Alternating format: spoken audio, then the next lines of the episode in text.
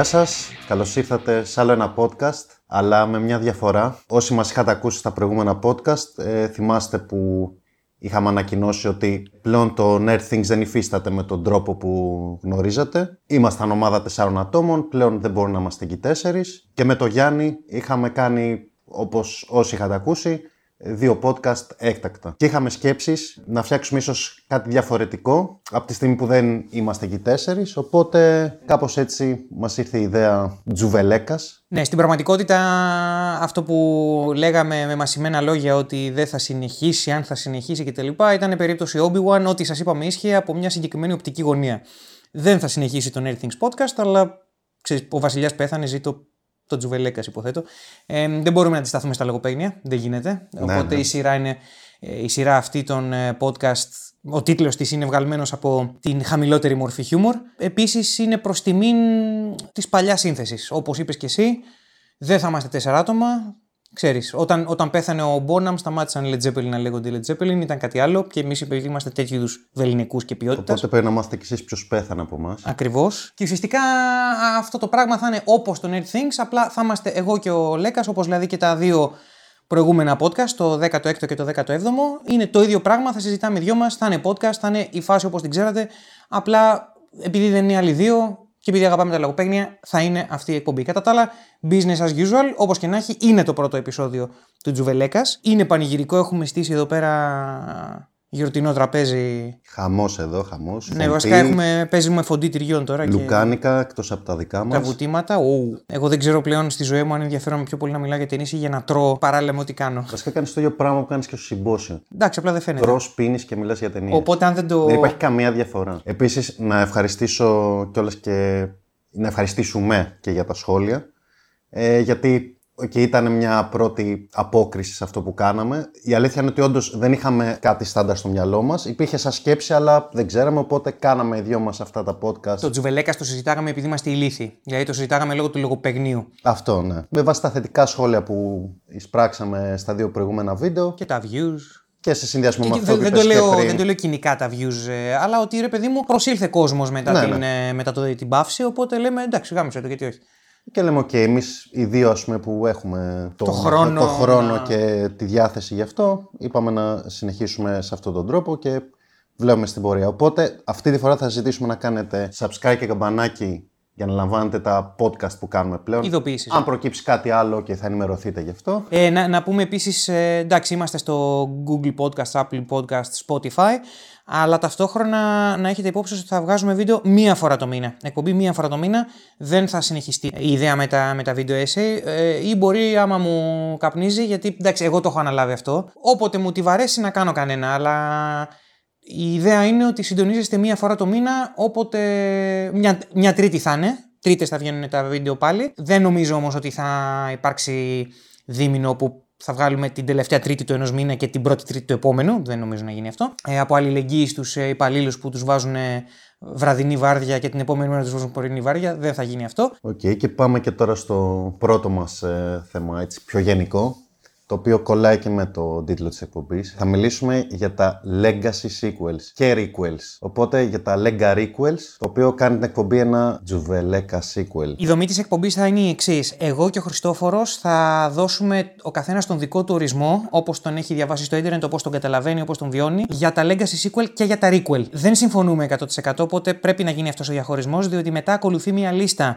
με διάφορες ταινίες που θεωρούμε και οι δύο, είτε συμφωνούμε είτε διαφωνούμε, ότι είναι legacy sequel ή και requel, γιατί μερικές φορές είναι και τα δύο μαζί. Και θα λέω εγώ την ταινία και θα λέμε είναι legacy sequel, είναι requel, είναι και τα δύο. Δεν είναι τίποτα. Εντάξει, δεν είναι τίποτα, είναι το 99,99% των ταινιών που έχουν βγει ποτέ. Θέλω επίσης να πω ότι αυτό, αυτή η ιδέα για εκπομπή προήλθε από την κυκλοφορία του Exorcist Believer με αφορμή αυτό μπήκαμε σε διαδικασία και συζητάγαμε και βγήκε η ιδέα και είδαμε ότι έχει ζουμί για να βγει ένα ωραίο έτσι, πηχτό επεισόδιο. Άμα θέλεις να ξεκινήσεις με το τι θεωρείς legacy sequel και τι requel και το παίρνω εγώ μετά. Τα legacy sequel είναι ουσιαστικά οι συνεχίσεις παλιών franchise, συνήθως μετά από κάποιο μεγάλο διάστημα χρονικό. Το παρατηρούμε δηλαδή τελευταία 15-20 χρόνια, έχει γίνει με πολλά franchise αυτό που έχουν επιστρέψει. Ε, ο όρος βγήκε στο Star Wars ε, Force Awakens, το 7ο επεισόδιο, που το έγραψε ένας δημοσιογράφος, ε, δεν θυμάμαι στο site, το Screen Crash, και αναφέρθηκε στην τάση των franchise να ε, συνεχίζονται με νέους χαρακτήρες, πρωταγωνιστές, αλλά και οι παλιοί να είναι ακόμα στο προσκήνιο και ουσιαστικά να γίνεται η αλλαγή σκητάλης. Υπάρχουν διάφοροι ορισμοί, δηλαδή μια αναζήτηση στο ίντερνετ στα Lega Sequel, βλέπεις ε, ότι είναι και ταινίες οι οποίες δεν έχουν απαραίτητα αλλαγή σκητάλης. Τα αναφέρουν μέσα, οπότε υπάρχει λίγο ένα μπέρδεμα σε αυτό το κομμάτι. Γι' αυτό πρέπει να δώσουμε τους ορισμούς μας ο καθένας, γιατί εμείς μιλάμε για αυτό το πράγμα. Δεν πάμε να πούμε ότι αυτό που λέμε είναι το, το απόλυτο. Λέμε πώς εμείς καταλαβαίνουμε αυτούς τους όρους και πάνω σε αυτό θα γίνει συζήτηση, έτσι. Δηλαδή, κάποιες ταινίες μου βγάζουν ότι θεωρούνται legacy sequel ότι, ε, επειδή συνεχίζουν ουσιαστικά το legacy του franchise.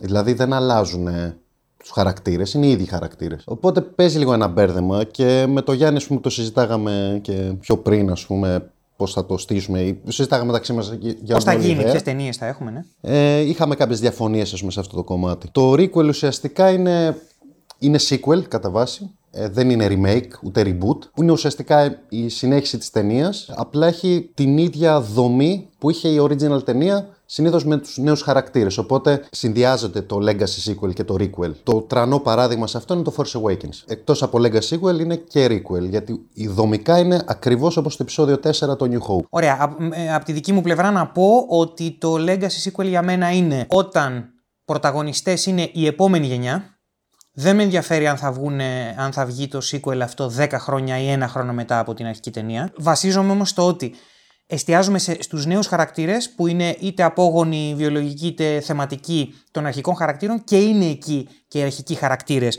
για να καθοδηγήσουν να δώσουν τη σκητάλη κτλ. κτλ, κτλ. Δεν με ενδιαφέρει αν θα υπάρξει recast στους παλιούς χαρακτήρες, αρκεί να είναι οι ίδιοι χαρακτήρες και να μεταλαμπαδεύουν την ε, γνώση, την ευλογία στη νέα γενιά χαρακτήρων οι οποίοι είναι και το focus. Το requel δεν με ε, αφορά αν ασχολείται με τη νέα γενιά χαρακτήρων, αρκεί να είναι η ίδια δομή και πολλά γνώριμα στοιχεία που να το κάνουν ε, μια ουσιαστικά επανάληψη, ενώ ταυτόχρονα είναι και sequel πολύ σωστά. Συμφωνώ μάλλον, δεν είναι ούτε reboot ούτε remake. Είναι sequel και remake μαζί, άρα requel. Ουσιαστικά αυτή είναι η πιο έξυπνη κίνηση θα πω που κάνει το Hollywood ε, παρόλο που δεν συμφωνώ πάντα, δηλαδή από ένα σημείο και μετά όπως κάνει πάντα το Hollywood. Γίνει κάτι πετυχημένος μέσα στο κομμάτι και απλά το, ε, το αντιγράφουν όλοι και οι περισσότερες προσπάθειες είναι αποτυχημένες. Παρ' όλα αυτά, όπως το βλέπω εγώ, έχει περισσότερο νόημα να συνεχίσεις ένα franchise, να επεκτείνεις την ιστορία, παρά να πηγαίνεις σε λογική remake ή reboot, γιατί είναι όντως πολύ δύσκολο να επαναλάβεις κάτι το ίδιο πετυχημένο. Είναι, γίνει σε σπάνε περιπτώσεις αυτό. Εκτός ε... αν μιλάμε για comic book ταινίες που πλέον έχει γίνει ψηλονόρμα να. Εντάξει, comic book ταινίες το έχουν και στο είδος των κόμικ αυτό. Σωστά. Σωστό, πολύ σωστό, πολύ σωστό. Οπότε είναι, έχουν πολύ υλικό να το ναι, κάνουν ναι, ναι, συνέχεια ναι, αυτό. Και επειδή τονικά τα κόμιξ αλλάζαν με τις δεκαετίες, με τον συγγραφέα και γενικά όποτε άλλαζε κάτι. Ε, το ε... βλέπει ταινίε του Batman για παράδειγμα. Ακριβώς. Διαφορετικές οπτικές. Ακριβώς, ακριβώς.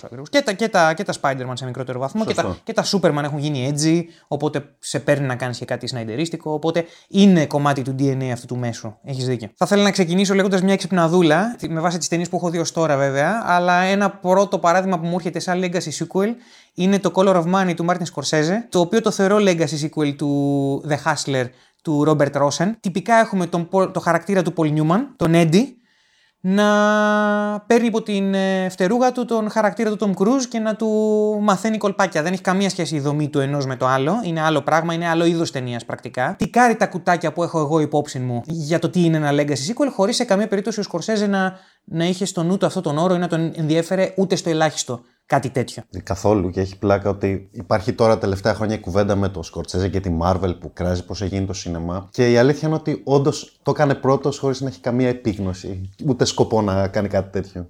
Ε, αλλά ναι, ο Σκορτσέζε το έκανε πρώτος. Για άλλη μια φορά, ο Σκορτσέζε σας γαμάει μαλάκι. Ο Σκορτσέζε είναι ο Σίμψον της Marvel. Λοιπόν, μια ειδική μηνύα επίσης σε κάποιες ε, τηλεοπτικές σειρές, το Willow και το Dark Crystal, τα οποία είναι legacy sequel ε, από ό,τι καταλαβαίνω, το Willow σίγουρα. Requel δεν είμαι σίγουρος αν είναι, δεν τις έχω δει. Απλά κάνω μια ειδική μνήμα γιατί έχω διαβάσει τις περιλήψεις. Και μπορώ να πω για το Cobra Kai ότι είναι μια legacy sequel σειρά, χωρίς να είναι. Μάλλον κάποια σεζόν είναι requel. Πρώτη, ας πούμε, είναι η ίδια. Η πρώτη είναι requel, ναι. Δομικά πάει το ίδιο, απλά. Και η τελευταία φαίνεται πως θα είναι requel. Γιατί πάνε πάλι για τουρνουά, απλά παγκόσμιο. Requel του 3. Και το 3 requel του 1 είναι οπότε. Θα, θα μιλήσω για αυτή τη σύνδεση, γιατί ο σκηνοθέτης των Cobra Kai, τον ε, Karate Kid είναι ο John G. Avildsen, ο οποίος έχει κάνει τα Rocky 1 και 5 και τα Rocky και αν είναι requel το ένα του άλλου. Καλά, ναι. Λοιπόν, οπότε υπάρχει η σύνδεση εδώ, δεν έχει και άδικο. Για τα πρακτικά να πω ότι το Cobra Kai μου αρέσει πάρα πολύ. Θεωρώ ότι έτσι κάνει σωστό ένα legacy sequel, ας πούμε, ε, και κρατάς τους παλιούς χαρακτήρες σχετικούς.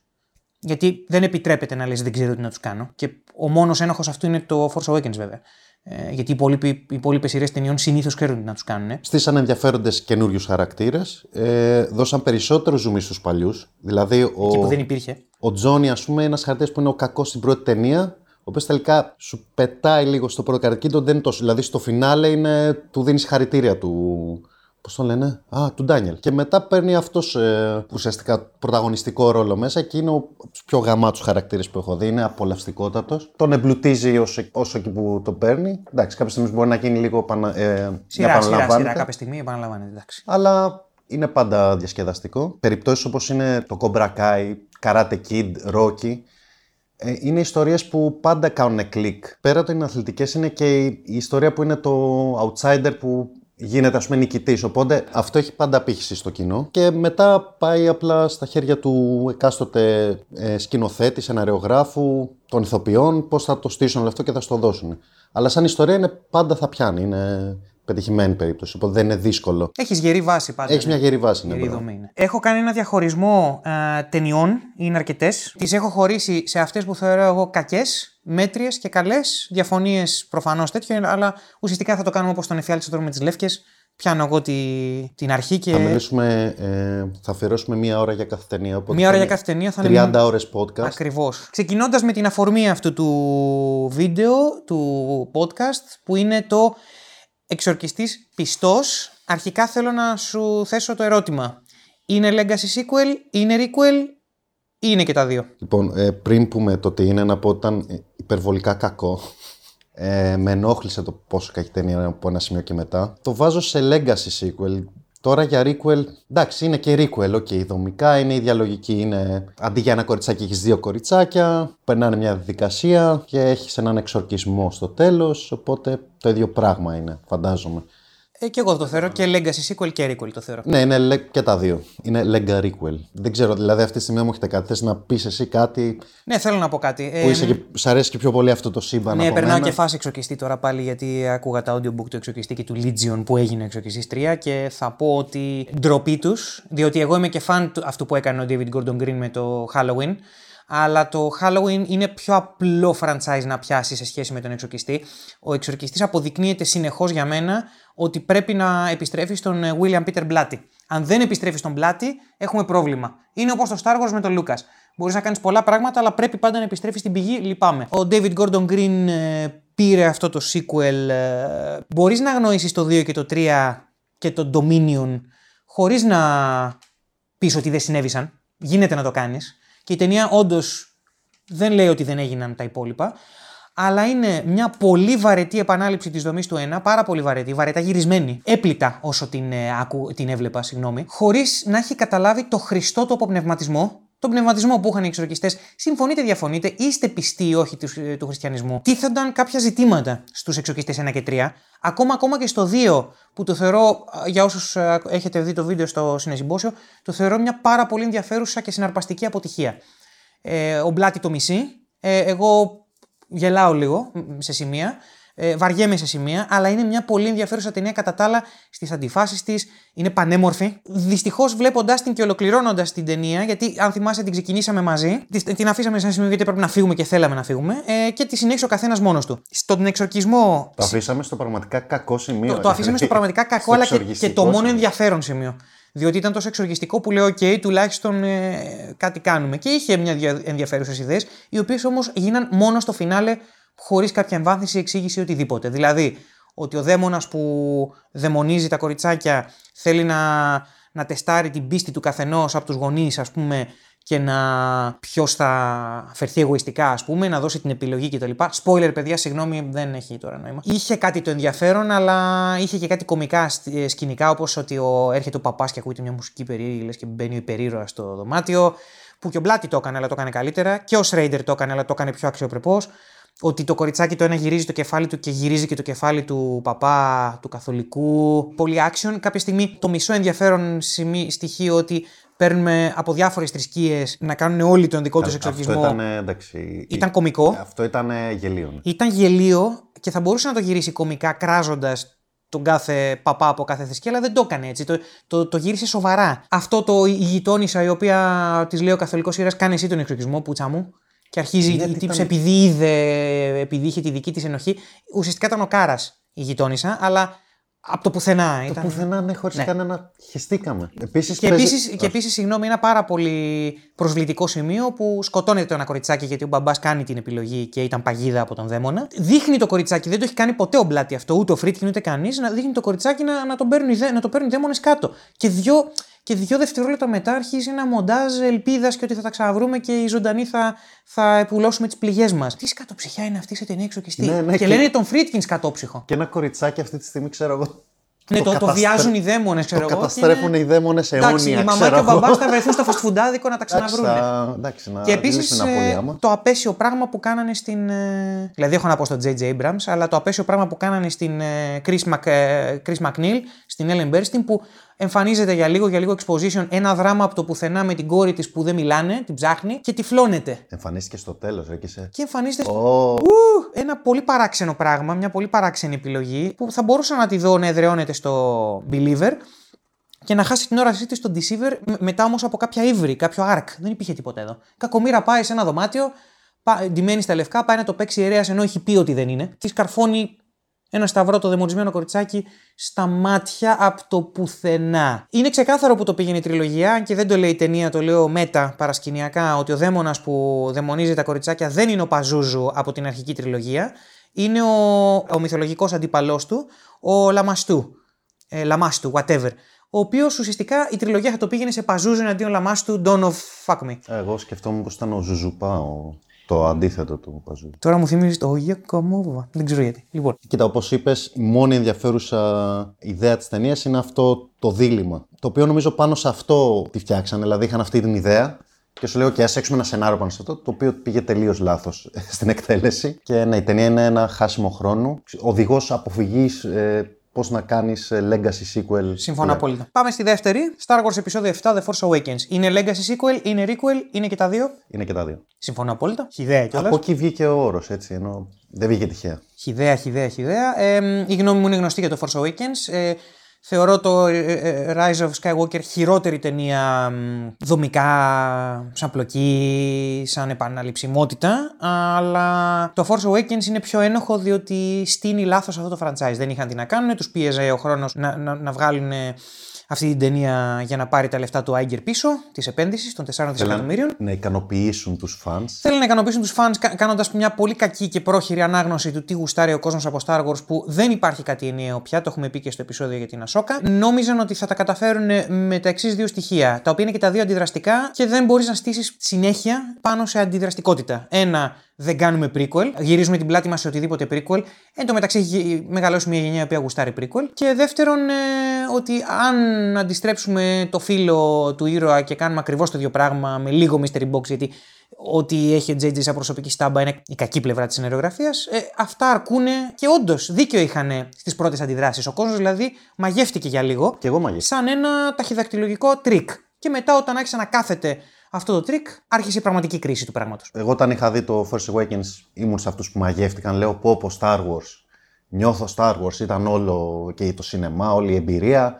Ήμουν α, γαμώ. Μετά περνάει λίγο καιρός, διαβάζω λίγο και τις κακές κριτικές. Διαβάζω κάπου ότι είναι δομικά είναι το New Hope και λέω, Όχι, είναι το New Hope. Δεν είναι το New Hope, δεν γίνεται να είναι το New Hope. Τη σκέφτομαι λίγο την ταινία, λέω, ε, Μάλλον έχουν δίκιο. Εκεί που συνειδητοποιώ ότι η ταινία δεν μου δουλεύει, ε, είναι όταν βάζω δεύτερη φορά να το δω. Στο οποίο είμαι σε φάση, OK, okay, δεν την τελείωσα την ταινία. Βαρέθηκα. Που στα Star Wars πάντα τα βλέπω και άλλες φορές. Τα prequel, ας πούμε, πέρα από το επεισόδιο 3 που το λάτρεψα από την αρχή, δηλαδή το 1 και το 2, όσε φορές τα βλέπω τα επανεκτιμώ, μου αρέσουν. Και μου αρέσουν και περισσότερο κάθε φορά που τα βλέπω. Το Force Awakens ήταν το αντίθετο. Είμαι σε φάση δεν θέλω να το ξαναδώ. Δεν με ενδιαφέρει. Δηλαδή, μόνο στην ιδέα. Το μόνο που μπορώ να δω από αυτή την τριλογία είναι το Last Jedi.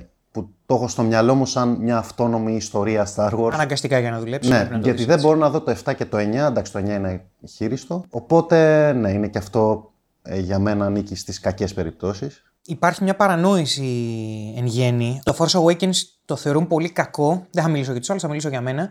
Δεν το θεωρώ κακό επειδή είναι επανάληψη του 4 μόνο.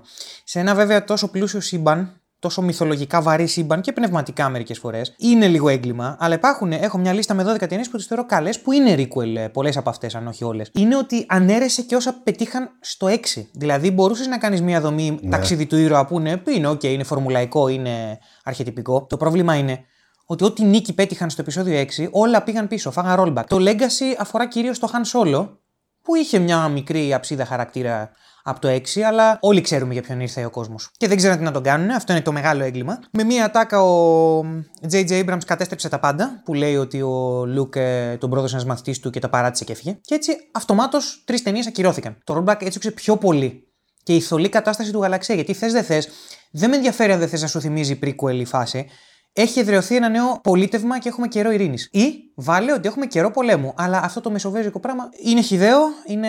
κατέστρεψε όλη την τριλογία. Γιατί εντάξει, το επεισόδιο 8 έπρεπε να διορθώσει και να, να συμπληρώσει κενά που δημιούργησε το 7 μες στην τεμπελιά και τη δηλία του. Ό,τι και αν έχει να προσάψει ο κόσμος το 8 είναι σε τεράστιο βαθμό σαμποτάζ από το 7. Γιατί τεμπέληδες και κυνικοί. Το Star Wars βέβαια είναι και μια ειδική περίπτωση. Τώρα θα το πω λίγο πιο γενικά, αλλά με επίκεντρο το Star Wars. Κάποιοι θα πούνε ότι δεν βρίσκουν νόημα στα Legacy Sequels. Και εν μέρει ίσως έχουν δίκιο. Δηλαδή, πολλά Legacy Sequels απλά τα βγάζουν ε, πατώντας την επιτυχία της παλιάς ταινίας ε, για σίγουρο κέρδος, ας πούμε. Αυτή είναι η λογική. Το Star Wars, OK, okay, προφανώς και υπάρχει αυτή η λογική, είναι το κέρδος πάνω απ' όλα. Έχει τόσο μεγάλη μυθολογία και επειδή είναι και ένα franchise το οποίο έχει ξεχωριστή θέση στο σινεμά, είναι ένα franchise που μπορεί να βγαίνει αναγενιά, ας πούμε. Δηλαδή να εκπροσωπεί κάθε γενιά από τα 70s μέχρι σήμερα.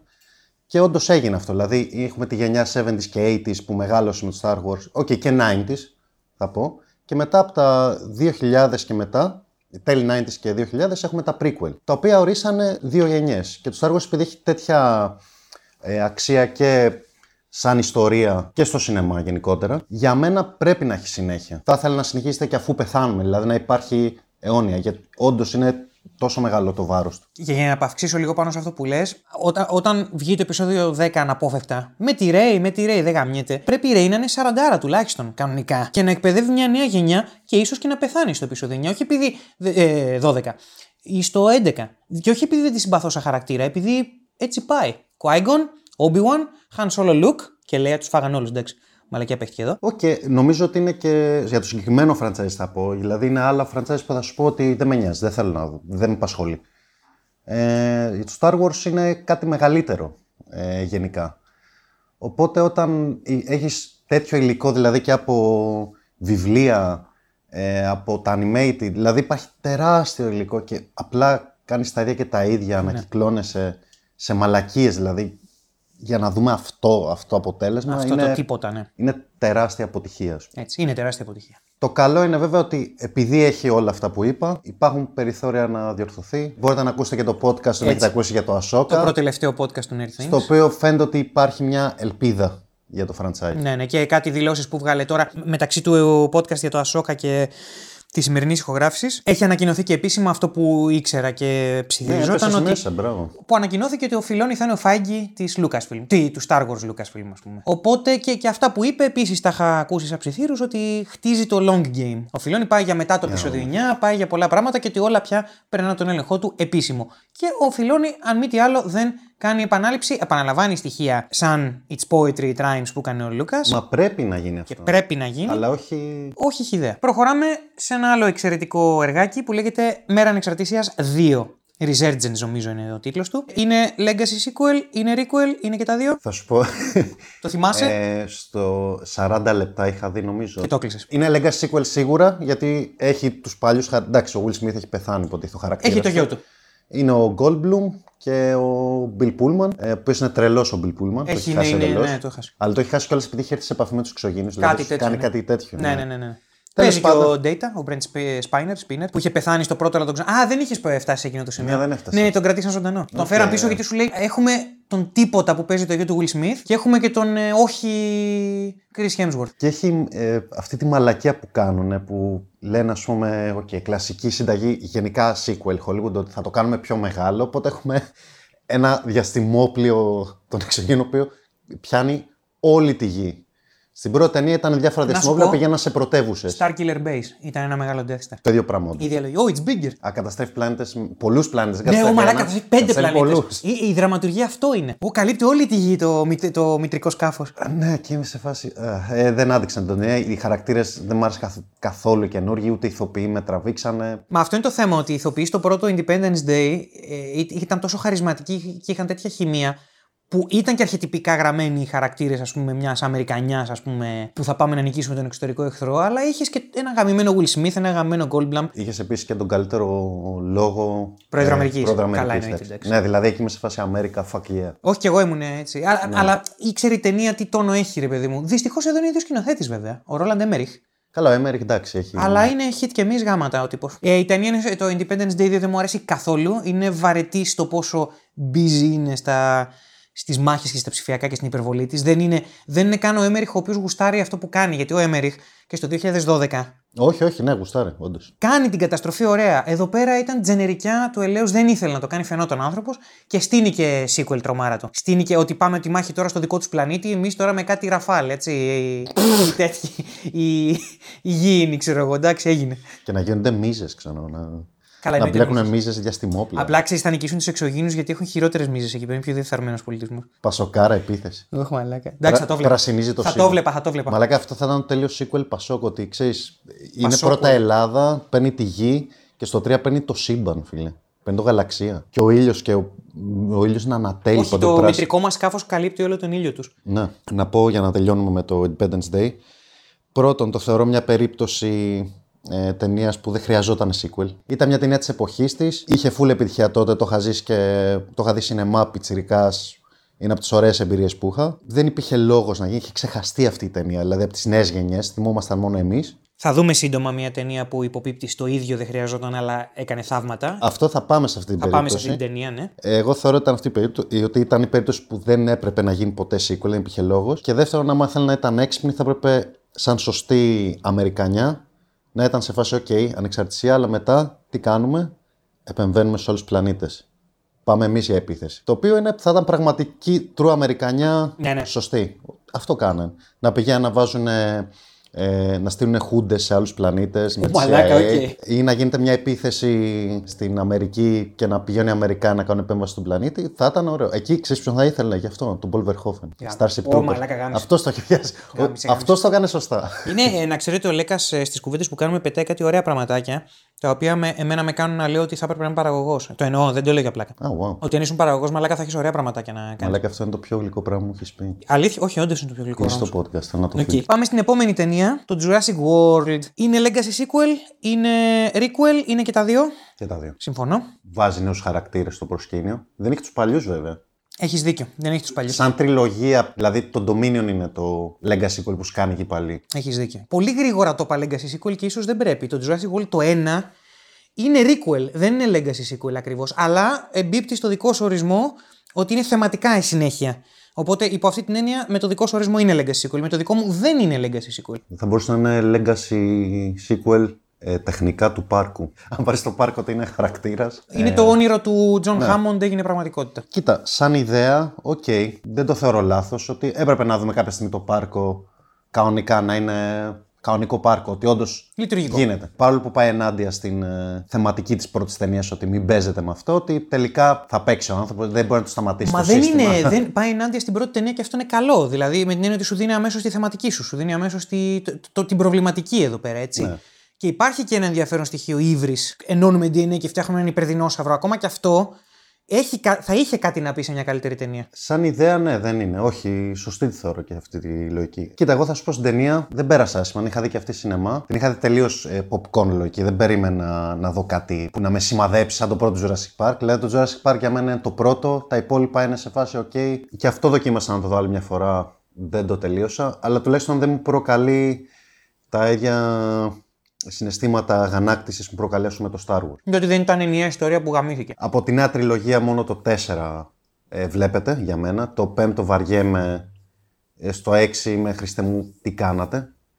Εμένα είναι το, το 6 το αγαπημένο μου. Ε, αλλά τελείως, ε, δηλαδή. Φασέικα. Φασέικα. Επειδή γυρνάει ο Σαμ Νίλ και η Λόρα Ντέρν. Επειδή τα φτιάχνει ο Σαμ Νίλ με την Λόρα Ντέρν, κάτι που αναιρεί ευθέως την προσβολή του 3. Ακόμα και αυτή η τριλογία Jurassic Park που είναι κρετίνικη, έκανε κάτι που δεν έκανε το sequel trilogy του Star Wars. Έδωσε αξιοπρέπεια στους χαρακτήρες τους παλιούς. Αυτό θα είναι πάντα το σημείο αναφορά σου. Ε. Ε, πάντα, ναι, αναγκαστικά. Δεν το μισώ πάντως το Jurassic World. Περνάω φασέικα καλά αυτό. Πάρα πολύ μεγάλη απογοήτευση. Ωστόσο, επειδή ακριβώς δεν είναι σε ένα τόσο πλούσιο κόσμο και έναν κόσμο κατασκευασμένο για sequel, μάλλον για expansive αφήγηση, δεν με ενόχλησε όσο το Force Awakens, αλλά ταυτόχρονα τη θεωρώ παρόμοια προβληματική ταινία με αντίστοιχη χειδαιότητα μέτα, γιατί αυτά είναι τα κακά μέτα, όχι του Last Jedi.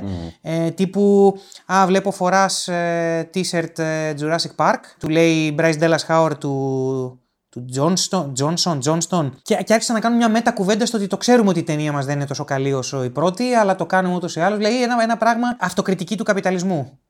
Όπο, Ε, ότι, ναι, εντάξει. ναι, το ξέρουμε ότι είμαστε μαλάκες, αλλά εντάξει τώρα. Επειδή το ξέρουμε, έχουμε άφεση. Α, so it's another Death Star. So it's big. Ναι, όχι. Δεν, επειδή το ξέρετε και το ξέρουμε και εμείς, δεν σημαίνει ότι συνεννοούμαστε. Ε, απλά μας λέτε ότι μας προ... είναι η ίδια λογική που ψήφισαν τον Τραμπ. Ότι λέ, λέει είναι παπάρας, αλλά το παραδέχεται. Οπότε θα τον ψηφίσω. Οκ. Τώρα ήρθε η ώρα να πούμε ψόφος. Terminator Dark Fate. Ω Θεέ μου. Δεν ξέρω τι να πω για αυτή την ταινία. Ε. Είναι το Force Awakens. Είναι, είναι χύμα. Όχι, θέλω να εξαφανιστεί αυτή η ταινία. Λοιπόν, είναι Legacy Sequel, είναι Requel ή και τα δύο. Εγώ θα πω και τα δύο. Κοίτα, σου το 'χω ξαναπεί, εγώ θεωρώ όλα τα Terminator requel. Ναι, αλλά δεν είναι όλα Legacy Sequel. Ναι, όντως το. Το, Βασικά θα το μιλήσουμε και- Genesis ήταν Legacy sequel. Ένα μπαστάρδεμα είναι, αλλά. Και αυτό είναι Έχει Legacy. σημεία, έχει σημεία. Αλλά όχι, βασικά είναι οι ίδιοι χαρακτήρες ουσιαστικά. Απλά είναι ηθοποιοί, κάνει legacy των ηθοποιών. Ε, Requel είναι ουσιαστικά. Requel, Είναι re- καλ- όλα re- Requel. Όχι, είναι, ναι, είναι μόνο Requel, δεν είναι και Legacy Sequel. Είναι ένας αχταρμάς στο Genesis. Όντως, ναι. Είναι όλα μαζί, είναι best of. Το Dark Fate είναι όντως ναι, legacy. Το Dark Fate είναι το Force Awakens, κανονικά παιδιά. Δηλαδή έχεις ένα... έχεις το Legion αντί για το Skynet, έχεις ένα θηλυκό John Connor, και ό,τι παράπονα και αν έχουν ε, ή έχουμε, ξέρω εγώ, για τον Luke Skywalker και τον Han Solo και τη Leia στο sequel trilogy, αυτό που κάνανε στον John Connor, που εγώ συμφωνούσα με το να τον σκοτώσουν και να δούμε πού θα πάει η ιστορία, αλλά όχι να τον σκοτώσουν για να μου φέρουν μια θηλυκιά εκδοχή του χαρακτήρα. Α- Αυτό ήταν χιδαίο. Και η μία καλή ιδέα που προσέφερε ο Κάμερον όταν του πρήζαν την μπούτσα ότι έλα, έλα, ε, δώσε την ευλογία σου να είναι το σωστό sequel, ας πούμε, μετά το 2, ήταν ότι ο Terminator που κατάφερε επιτέλους και σκότωσε, ο T-800 που κατάφερε και σκότωσε τον Τζον Κόνορ, περιφέρεται άσκοπα γιατί δεν έχει λόγο ύπαρξης. Το οποίο θα μπορούσε να το κάνει μια ωραία ταινία τύπου Logan και αυτό θα ήταν το τέλειο sequel Terminator, ας πούμε. Μικρή κλίμακα κτλ. Όχι, έπρεπε να το κάνουν Και να τον κυνηγάει η Sarah Connor. και να τον κυνηγάει Σάρα Κόνορ. Και Αντιστροφή. να γίνει αντιστροφή. Ακριβώς, να γίνει αντιστροφή. Ούτως ή άλλως ο Κάμερον είχε πει ότι σε ένα πιθανό νούμερο 3 ο Τζον Κόνορ θα ήταν ο κακός αναγκαστικά, διότι θα ήταν ο τύπος ο προγραμματιστής που άθελά του θα έφερνε το Skynet. Και ο, τα- ο Terminator που θα έρχονταν να τον σκοτώσει θα ήταν ο καλός γιατί πρέπει να σταματήσει την άνοδο του Skynet. Ε, Δηλαδή η αντιστροφή είναι ο μόνος Ο Τζον λόγος. Κόνορ ήταν δηλαδή τη μοίρα του πάντα να προκαλέσει αυτό το πράγμα. ή α, να το αποτρέψει ή να το. Ε, το οποίο εμένα μου αρέσει η αποκαθήλωση των ηρωών- των ηρώων. Ότι αν συνεχίσεις πολύ σε αυτό το μονοπάτι, either you die a hero or you live long enough to see yourself become the villain που λέει και στο Dark Knight. Κοίτα, εγώ είμαι παραδοσιακός σε αυτό. Η μόνη ταινία που μου έδωσε λίγο αυτό, λίγο αυτό που ήθελα ήταν το Salvation. Ε, Α, στο δεν, το, οποίο- δεν ήταν καλό, αλλά ναι. Ναι, οκ, δεν ήταν καλό. Το Dark Fate είναι το απόλυτο σκουπίδι. Το μισώ περισσότερο από το Rise of Skywalker. Οτιδήποτε πάει σκατά με το σημερινό Hollywood είναι αυτή η ταινία. Δεν, δεν θέλω να πω κάτι παραπάνω, δεν μου έρχεται να πω. Μου βγαίνει μόνο ε, βρυσίδια και, Εντάξει, ας μην και φτάσουμε. εκεί. ψόφους. Ε, και απογοήτευσε, ας πούμε, γιατί επειδή ασχολήθηκε ο Κάμερον, είχα την εντύπωση ότι ίσως να δούμε κάτι ενδιαφέρον. Δεν το είδα ποτέ. Αυτό που λέει τώρα ο Νόλαν και βγαίνει ο Ντελτόρο με τον Νόλαν και λένε να αγοράσετε ψηφιακά μέσα γιατί οι ταινίες θα χαθούν από τα streaming. Κάποιες ταινίες πιστεύω ότι πρέπει να χαθούν. Μία από αυτές είναι το Dark Fate. Πρέπει να εξαφανιστεί, να μην ξέρει ο κόσμος ότι υπήρξε αυτή η ταινία. Εντάξει, δεν, δεν μπορώ να σε κατηγορήσω ιδιαίτερα. Εγώ θα πω ότι είχε δίκιο ο Δημοσθένης γιατί κάποια στιγμή συζητάγαμε για κακά Terminator και είχα πει το Genesis, πω πω Χριστιαν και τα λοιπά και λέει Όχι, για μένα το Dark Fate είναι χειρότερο. Και σκέφτομαι, ρε Μαλάκα, αν μισώ το Force Awakens, γιατί να μην μισώ το Dark Ναι, Fate; ναι, ναι, ναι. Και την ίδια ταινία. Λοιπόν, προχωράμε στην ενότητα ταινιών που είτε δεν με ενόχλησαν, είτε δεν έκαναν κάποιο κακό, είτε τις θεωρώ μέτριες, αλλά βλέπονται τουλάχιστον. Ξεκινώντας με το Hocus Pocus 2. Ε, Είναι requel του Hocus Pocus, δεν είναι legacy sequel του Hocus Pocus, γιατί δεν ασχολείται με κα... Μα, η, η, Ή όχι, κάτσε, πρωτα... ή δεν έχει καινούριου πρωταγωνιστές. Ναι, αλλά δεν είναι τα παιδιά και δεν υπάρχει μεταλαμπάδευση. Απλά Άρα- έχουν κοινούς κακούς. Αυτό όμως δεν πιάνεται και σαν legacy. Με το δικό σου ορισμό, ναι. Με το δικό μου, όχι. Γι' αυτό κάναμε τους ορισμούς στην αρχή για να είμαστε ξεκάθαροι. Αλλά είναι requel. Πάλι ξυπνάνε, πάλι τα κάνουν πουτάνα στην πόλη, στο χωριό τέλος πάντων και πάλι πρέπει να τη σταματήσουν, ας πούμε. Ε, για το Hocus Pocus, εντάξει, είναι ταινία που έχω δει παιδάκι, δεν θυμάμαι τίποτα. Θυμάμαι ότι. Ευχάριστη, ευχάριστη. Ευχάριστο ήταν. Το 2, όχι, δεν με ενδιαφέρει. Αλλά δεν κάνει κάποιο κακό. Είναι μια ευχάριστη ταινία του σήμερα, Disney Plus, εντάξει. Δεν κάνει κάτι για να χαλάσει το ένα.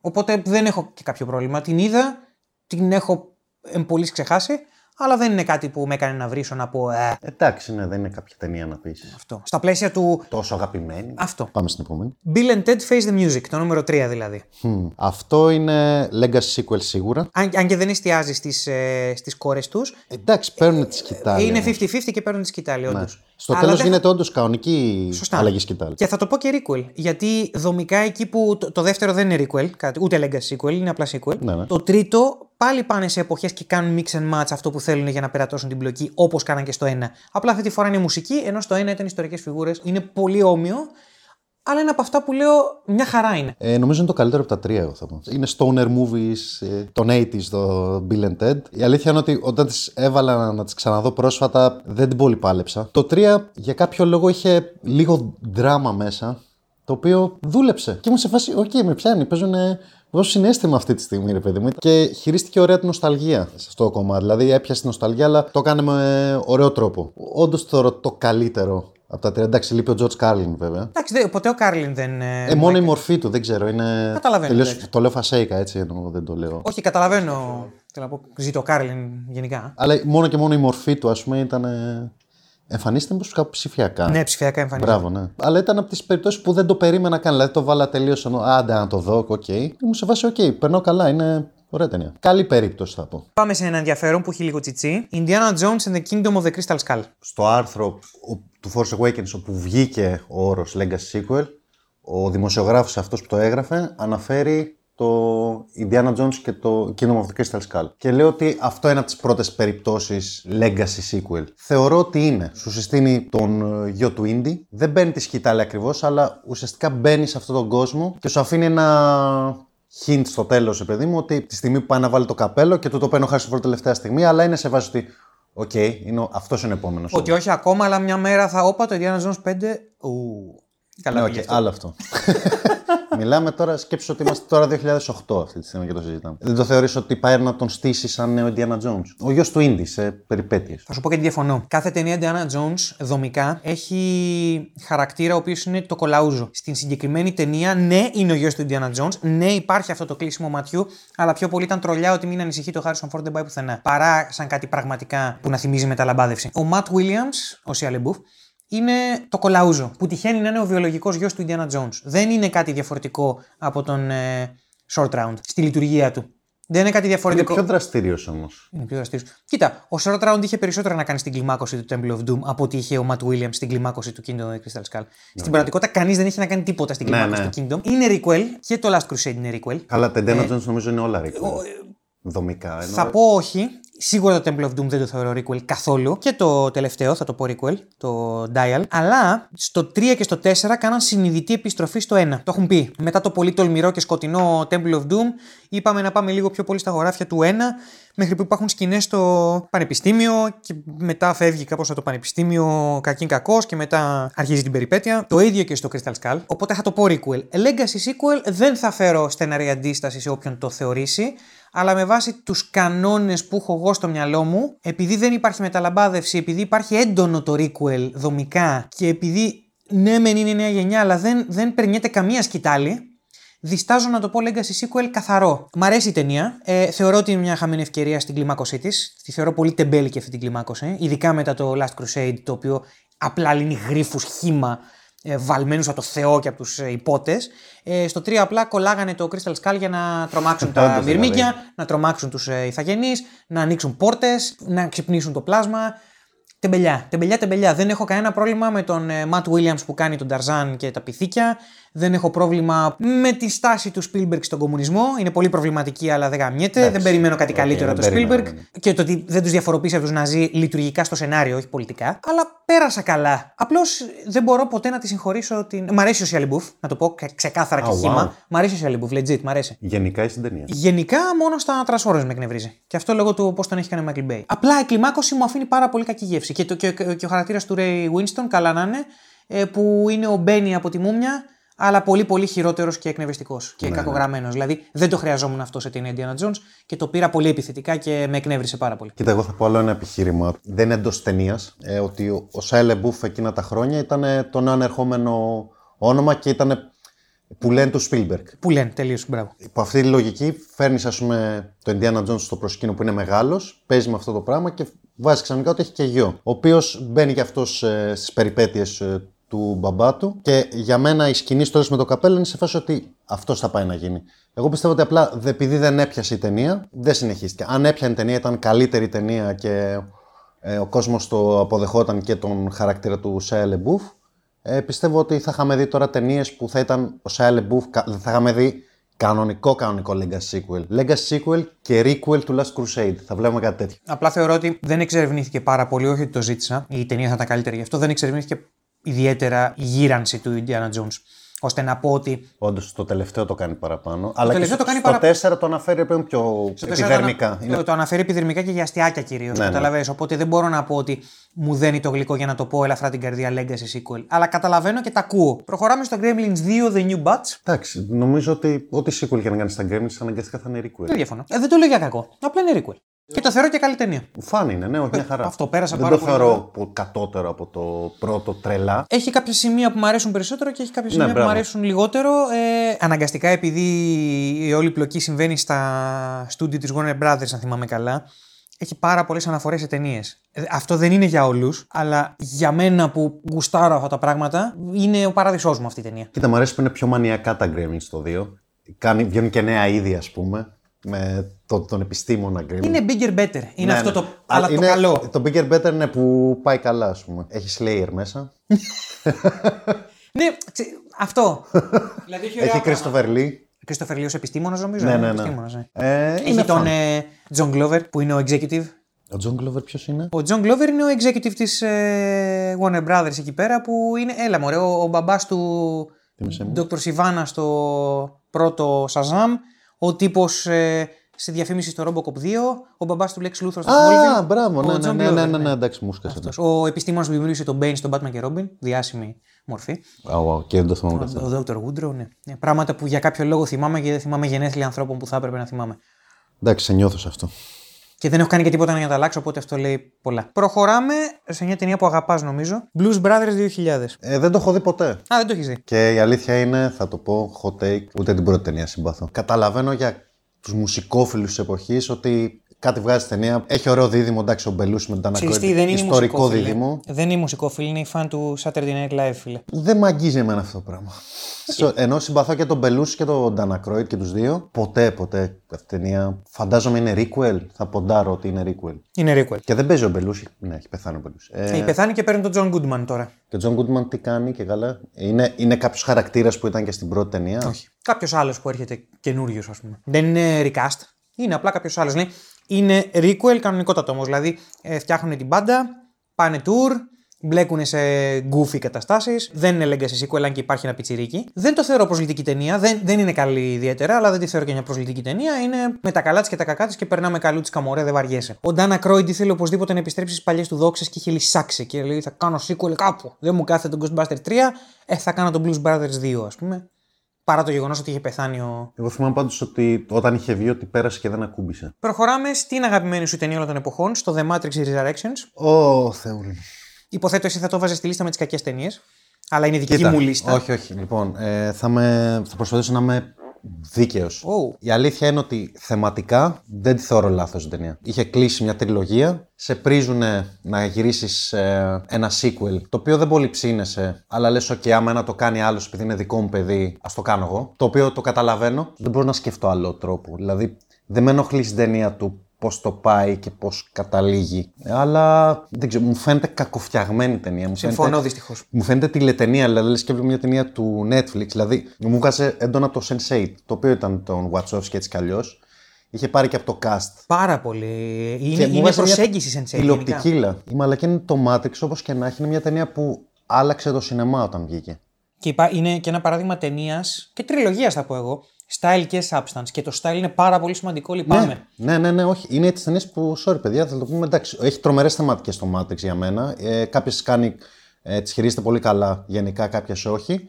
Αλλά γενικά είναι ένα ε, τέλειο blockbuster για μένα. Δηλαδή, ειδικά η πρώτη ταινία είναι. Ελάχιστες ταινίες έχουν καταφέρει αυτό που πέτυχαν το πρώτο Matrix. Να είναι δηλαδή το εντυπωσιακό blockbuster που γεμίζει τα σινεμά, είσαι με το στόμα ανοιχτό, ότι τη βλέπω, ότι υπερθέμενε αυτό, αλλά έχει και κάτι να σου πει η ταινία, όντως. Το Matrix 4 θεματικά δεν ήταν λάθος. Σαν ταινία ήμουνα. με ενοχλούσε να τη βλέπω. Είναι legacy sequel.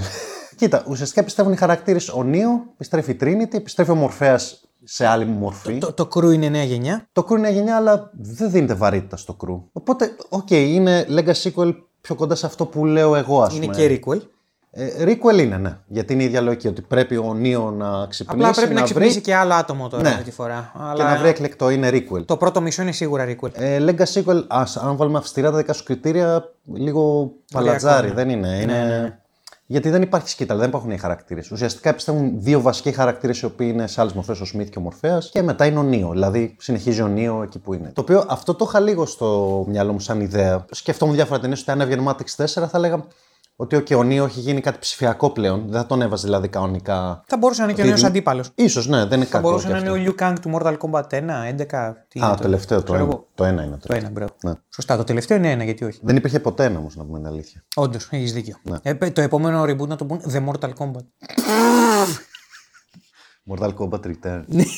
Φανταζόμουν ότι ο Keanu Reeves θα είναι κάτι ψηφιακό, ας πούμε, και ότι θα είναι ένας νέος χαρακτήρας, ο οποίος θα παίξει κάποιο σημαντικό ρόλο και έχει τη βοήθεια του ψηφιακού Keanu Reeves, της οντότητας που έγινε ο Keanu Reeves, ας πούμε. Ghost in the Machine. Και ίσως να είναι και villain αυτή. Εντάξει, είναι περισσότερο requel. Δεν, η ταινία ήταν κακή εμπειρία στο σινεμά. Δεν υπάρχει για μένα η ταινία. Δηλαδή, σε φάση είναι ένα, δύο, τρία, τέλος τέλος. Δεν υπάρχει άλλο. Μου είναι αδύνατο να μισήσω αυτή την ταινία, ενώ έχει όλα τα φόντα να τη μισήσω. Το ότι φέρανε πίσω τον Smith χωρίς να φέρουν τον ε, Hugo Weaving, ξέρω γιατί, αλλά δεν καταλαβαίνω γιατί. Μου άρεσε το πρώτο μισό που είναι επιθετικά μέτα, είναι κατασκευασμένο να είναι μέτα, είναι σχόλιο Όντως. πάνω στο μέτα. Όντως, μέχρι εκείνο το σημείο δεν... η αλήθεια είναι ότι μου ήταν ενδιαφέρον. Αυτό και το ξαναείδα τώρα και μου είναι ενδιαφέρον αυτό το πράγμα. Ακόμα λέει, το βλέπω το στήσιμο ξεχνώντας που το πάει στο δεύτερο μισό. Λέω ναι. Στο δεύτερο μισό επίσης έχει κάτι ενδιαφέρον ότι πάει να σώσει την Trinity για να ξαναγαπηθούν. Το πιάνω αυτό, αλλά γίνεται ξαφνικά άλλη ταινία η οποία δεν έχει υπόβαθρο για να στήσει τη, το, το δεύτερο μισό. Το δεύτερο μισό δεν συνεχίζει το πρώτο μισό και είναι δύο ταινίες σε μία και είναι και τα δύο κακές επαναλήψεις του ένα.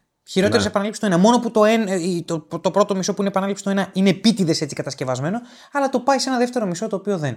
Ο νέος αρχιτέκτονας που είναι ο Νιλ Πάτρικ Χάρις, πολύ μηδία μαύρε αδερφάκι μου και κομμόδια. Και μπουκετάκια στο τέλος, χαχά, παιδί της καρπαζιάς, που το δέχομαι στο Last Jedi, αλλά αυτό επειδή υπάρχει μια πολυπλοκότητα από πάνω που είναι η Ρέι και ο Κάιλο. Και ο Χαξ μια χαρά, παιδί της καρπαζιάς, Space Trump κτλ. Ωραίο. Αλλά όχι στον μεγάλο κακό, ο οποίος είναι κωμικός και είναι. Εντάξει, λατρεύω τον Νίλ Πάτρικ Χάρη. Είναι χάρμα να τον βλέπω, αλλά όχι έτσι. Οι μάχες δεν μ' άρεσαν, η δράση δεν μ' άρεσε. Ναι, ναι. Το Matrix είναι και αυτό. Δηλαδή, δεν μπορώ να τον αιρέσουμε να βλέπω. Εγώ δεν μπορώ να βλέπω σε μια ταινία μόνο τις θεματικές. Δεν με αγγίζει μόνο αυτό. Θέλω να βλέπω. Μα και οι θεματικές δεν δίνονται σπουδαία τελικά. Δηλαδή, αν δίνονταν οι θεματικές σπουδαία, θα έλεγα Άρε γαμότο, το χάσατε εκεί. Ε, εδώ είμαι σε φάση ούτε τις θεματικές τις είχατε πιάσει από τα αρχίδια. Οπότε βγαίνει ένα πράγμα που στο πρώτο μισό σηκώνω φρυδάκι και στο δεύτερο μισό λυπάμαι, αλλά με χάνει. Απλά δεν μπορώ να το μισήσω γιατί βλέπω την απόγνωση της Βατσόφκαινα να προσπαθεί να κάνει κάτι. Απλά δεν της βγαίνει, αλλά σαν έτερος ενίοτε μερικές φορές όποτε μπορώ δημιουργός, είμαι σε φάση σε πιάνω κοπελιά και είχες και, είχες και το στούντιο να σου πρήζει τη, την πουτσα. Το πια. Πάλι ποτέ. Το πιάνω, το πιάνω, το πιάνω. Αλλά δυστυχώς η ταινία δεν δουλεύει. Τουλάχιστον, άμα είναι να βυθιστεί το πλοίο, βυθιστεί με τον καπετάνιο του. Οπότε, οκ. Το Matrix πλέον μπορεί να λειτουργήσει για μένα μόνο αν έβγαινε κάποια σειρά τύπου ε, Animatrix. ε, Α, ναι. Έχει δηλαδή υλικό το Έχει Matrix. το σύμπαν για να κάνεις πράγματα. Έχει τέτοια πράγματα. Αλλά νομίζω για ταινία δεν έχει άλλο υλικό για μένα. Δεν ξέρω τώρα τι άλλο υπάρχει εκεί έξω. Στην πραγματικότητα Δεν μπορείς να έχω κάνεις ιδέα. άπειρα τηλεοπτικά προϊόντα με όλους τους κατοίκους της Zion. Όλοι οι κάτοικοι της Zion θα έχουν ένα ενδιαφέρον origin. Δεν χρειάζεται να συνεχίσει την ιστορία μετά το, Όντως. το 3. Και θα δεχτείς εκεί και την τηλεοπτική, αλλά δεν θα δεχτείς. Δεν θα έχεις την απαίτηση εκεί να δεις ε, υπερθέαμα, ρε παιδί μου. Και κλείνουμε αυτή την ενότητα με το Ghostbusters 2. Οκ, το 2 είναι requel. Το 2 είναι χύμα requel. Ίδια δομή, ίδια πράγματα. Χωρίσαμε τον ε, Bill Murray από τη Sigourney Weaver για να τα ξαναβρούνε κατά τη διάρκεια της ταινίας για να, για να υπάρχει αυτή η ερωτική χημεία που ήταν ένα από τα στοιχεία που έκανα το ένα να δουλεύει. Πάλι ερευνούμε μια περίπτωση, πάλι τους κλείνουμε σε ψυχιατρίο ή τέλος πάντων τους αμφισβητούν οι αρχές μέχρι να φανεί ότι είχαν δίκιο γιατί γίνεται πουτάνα η πόλη πάλι. Και τα λοιπά και τα λοιπά. Είναι σε όλα κατώτερα από το ένα, Ναι, αλλά έχει δεν μπορώ να χαρακτήρα το... αντίστοιχο του Ρικ Μωράνη, που είναι ο άλλος. Ο οποίος και αυτός καταδικασμένος να κάνει τέτοιους ρόλους. Δεν μπορεί να μην κάνει κάτι άλλο. Ο Πίτερ Μακνίκολ ε, που παίζει τον Γιάννος Πόχα ήταν ο τύπος που ήταν το αφεντικό της Sigourney Weaver στο μουσείο που κάνανε ανακαινή, πες το, restorations, αναστηλώσεις. Μια χαρά διασκεδαστική ταινία είναι, κατά τη γνώμη μου, απλά σε όλα χειρότερη από το ένα. Αυτό. Εντάξει, νομίζω κατά βάση τα sequel εκείνα τα χρόνια ήταν αυτό το πράγμα. Τα sequel ήταν requel, ήταν σε φάση τι δούλεψες στο ένα, κάντο μεγαλύτερο. Ναι, ναι. μεγαλύτερο. Ε, κράτα πράγματα που δούλευαν στο ένα, το οποίο σημαίνει δεν μπορείς να κρατήσεις ένα ζευγάρι μαζί. Δεν θα αλλάξουμε όμως τη δομή, θα δώσουμε κάτι έξτρα. Όχι, δεν θα δώσουμε κάτι εξτρά, γιατί είναι Ε. η συνταγή που ζητήσατε, ρε παιδιά. Και είναι περίεργο γιατί από τα πρώτα sequel που θυμόμαστε, ας πούμε, π.χ. ο Νονός 2 είναι παράδειγμα μη παραδοσιακό sequel, μη συμβατικού sequel. Και το Empire Strikes Back. Τέλος πάντων, τα sequel ενώ ξεκινήσανε μη συμβατικά, καταλήξαμε μετά να έχουν μια συμβατική απεικόνηση. Με ένα περίεργο τρόπο, επειδή τότε δεν υπήρχε αυτός ο, εκ- αυτο- αυτός ο εκνευρισμός στην ατμόσφαιρα από τα franchise, τα ενωμένα σύμπαντα, όλο αυτό το πρίξιμο ότι τώρα θα μας ακολουθείτε μέχρι να πεθάνουν τα παιδιά σας, βρίσκω πιο έντιμο το «Α, αυτή η ταινία έχει ίδια δομή με το ένα». Εντάξει, είναι μια αρπαχτή, αλλά ρε φίλε, σκέφτονταν ένα βραχυπρόθεσμο ότι πάρτε άλλο ένα, γιατί πλάκα δεν έχει παρέα. Το παρεάκι που παρακολουθείτε πλάκα δεν έχει, ωραία, πάρτε άλλη μια περιπέτεια. Ναι, Μην αυτό το είναι. πολύ σκεφτόμαστε. Πάντως στο Ghostbusters 2 θα πω ότι έχω τρομάξει περισσότερο από το ένα. Σαν παιδάκι. Δηλαδή ο πίνακας μου είχε γαμίσει. Πώς λέγονταν αυτός, θυμάσαι; Ο Βίγκο. Βίγκο, μπράβο. Βίγκο καταστροφέας. Βίγκο, Βίγκο. Ναι, αυτός ήταν τρομακτικός. Σου άρεσε; Ε, κοίτα, είναι, okay, είναι υποδέστερο από το πρώτο, αλλά είναι μια χαρά σου. Δηλαδή το απολαμβάνω το δύο. Απλά για να φύγουμε και να κλείσω ας πούμε, και αυτό το κομμάτι, να προσθέσω κάτι. Requel που είναι generic, ας πούμε, γενικά είναι κυρίως τα slasher film, τα παλιά horror film, τα 80s κυρίως, που έβλεπε ουσιαστικά δομικά το ίδιο και το ίδιο Σωστά, πράγμα. σωστά, έχεις δίκιο. Έχεις δίκιο. Δηλαδή Παρασκευές και 13, Halloween Και τα ε, Halloween. πολλής.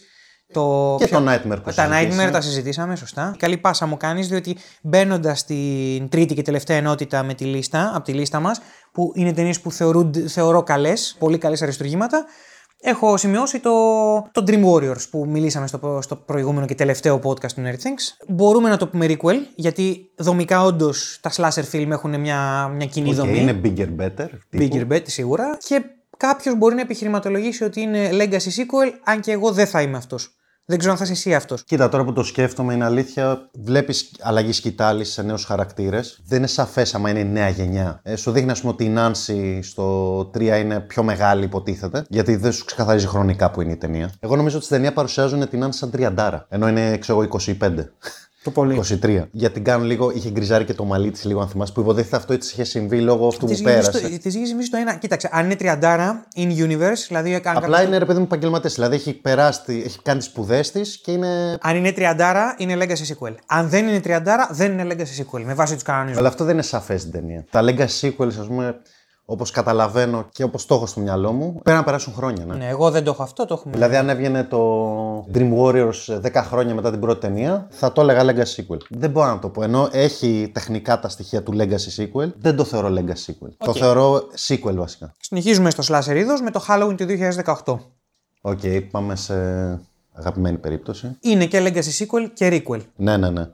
Γιατί ασχολούμαστε με την εγγονή της ε, Λόρι, την Άλισον, και ταυτόχρονα είναι και η ίδια δομή με το ένα κανονικότατα. Βέβαια, στο φινάλε δεν γίνεται αλλαγή σκυτάλης ουσιαστικά. Απλά είναι σαν να μπαίνει και αυτή στο παιχνίδι. Είναι τρεις γενιές. Ναι, είναι τρεις γενιές. Είναι τρεις γενιές. Ωστόσο, υπάρχει υποστηρικτική. Απλά τυχαίνει, είναι από τις περιπτώσεις που και η παλιά γενιά έχει arc και η καινούργια γενιά έχει τον προβολέα πάνω της, ας πούμε. Ανέλπιστα καλή ταινία. Θυμάμαι βέβαια ότι από το τρέιλερ με είχε ψήσει, αλλά ήμουνα σε φάση ότι, οκ, εντάξει, έχουμε, την έχουμε ξαναπατήσει από τρέιλερ. Το θεωρώ το καλύτερο sequel του. Δηλαδή, μετά την πρώτη ταινία για μένα είναι νούμερο 2 του 18.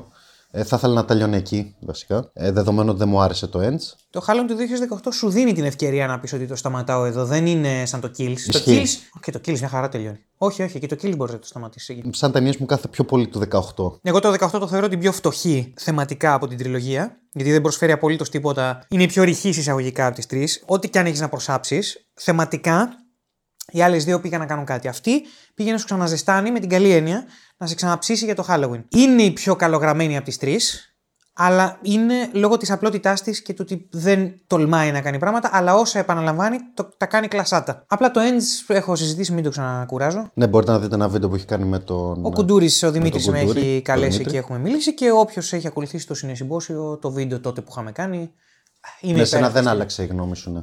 Ε, γίνεται όλο και καλύτερη ταινία για μένα, με ό,τι προβλήματα έχει. Το έχω ξαναπεί, δεν λέω ότι είναι τέλεια ταινία, λέω ότι σε ένα είδος το οποίο το slasher, υποείδος τρόμου το οποίο δεν έχει θεματικές συνήθως. Πολύτιμο πράγμα και δεν θεωρώ ότι προσβάλλει και τίποτα. Αλλά τέλος πάντων, Halloween 2018, μια χαρά ταινία. Είναι, είναι, δε- και δεν το λέω υποτιμητικά μια χαρά ταινία. Την έχω βάλει στη λίστα με τις ταινίες που μου αρέσουν, legit. Μ' αρέσει. Όχι, όχι και εμένα. ναι. Είναι πώς να το κάνει σωστά το requel, παιδί μου. Είναι από τις λίγες ταινίες που έχω δει δύο φορές στο σινεμά. Και εγώ, α, είναι, εγώ την είδα δύο φορές. Γιατί την, την πρώτη φορά είχα πέσει εμπειρία και τη δεύτερη φορά πήγα να πάρω το αίμα μου πίσω. Ε, όχι, εγώ το είχα δημοσιογραφική την πρώτη. Και η δεύτερη με παρέμε που είχαμε πάει μαζί. Ναι, το Halloween του 18 είναι. Επανέφερε το Michael Myers όπως πρέπει να είναι. Επιτέλους έβλεπα Michael Myers επιβλητικό και ασταμάτητο όπως ήταν στο πρώτο. Και, με, κινημα- και, και όχι αμεληταίο στοιχείο θεωρώ ν- να, υπάρχει, να θυμίζει κινηματογράφο η ταινία και όχι τηλεόραση. Ναι, ναι, ναι. Μπράβο. Η βιντεοτενία όπως τα περισσότερα sequel, έτσι. Εντάξει, δεν είναι τέλεια ταινία. Για το είδος της θεωρώ. Καμία πουτάνα περίπου. Για, για το είδος της θεωρώ top ειδικά τα τελευταία χρόνια. Και δυστυχώς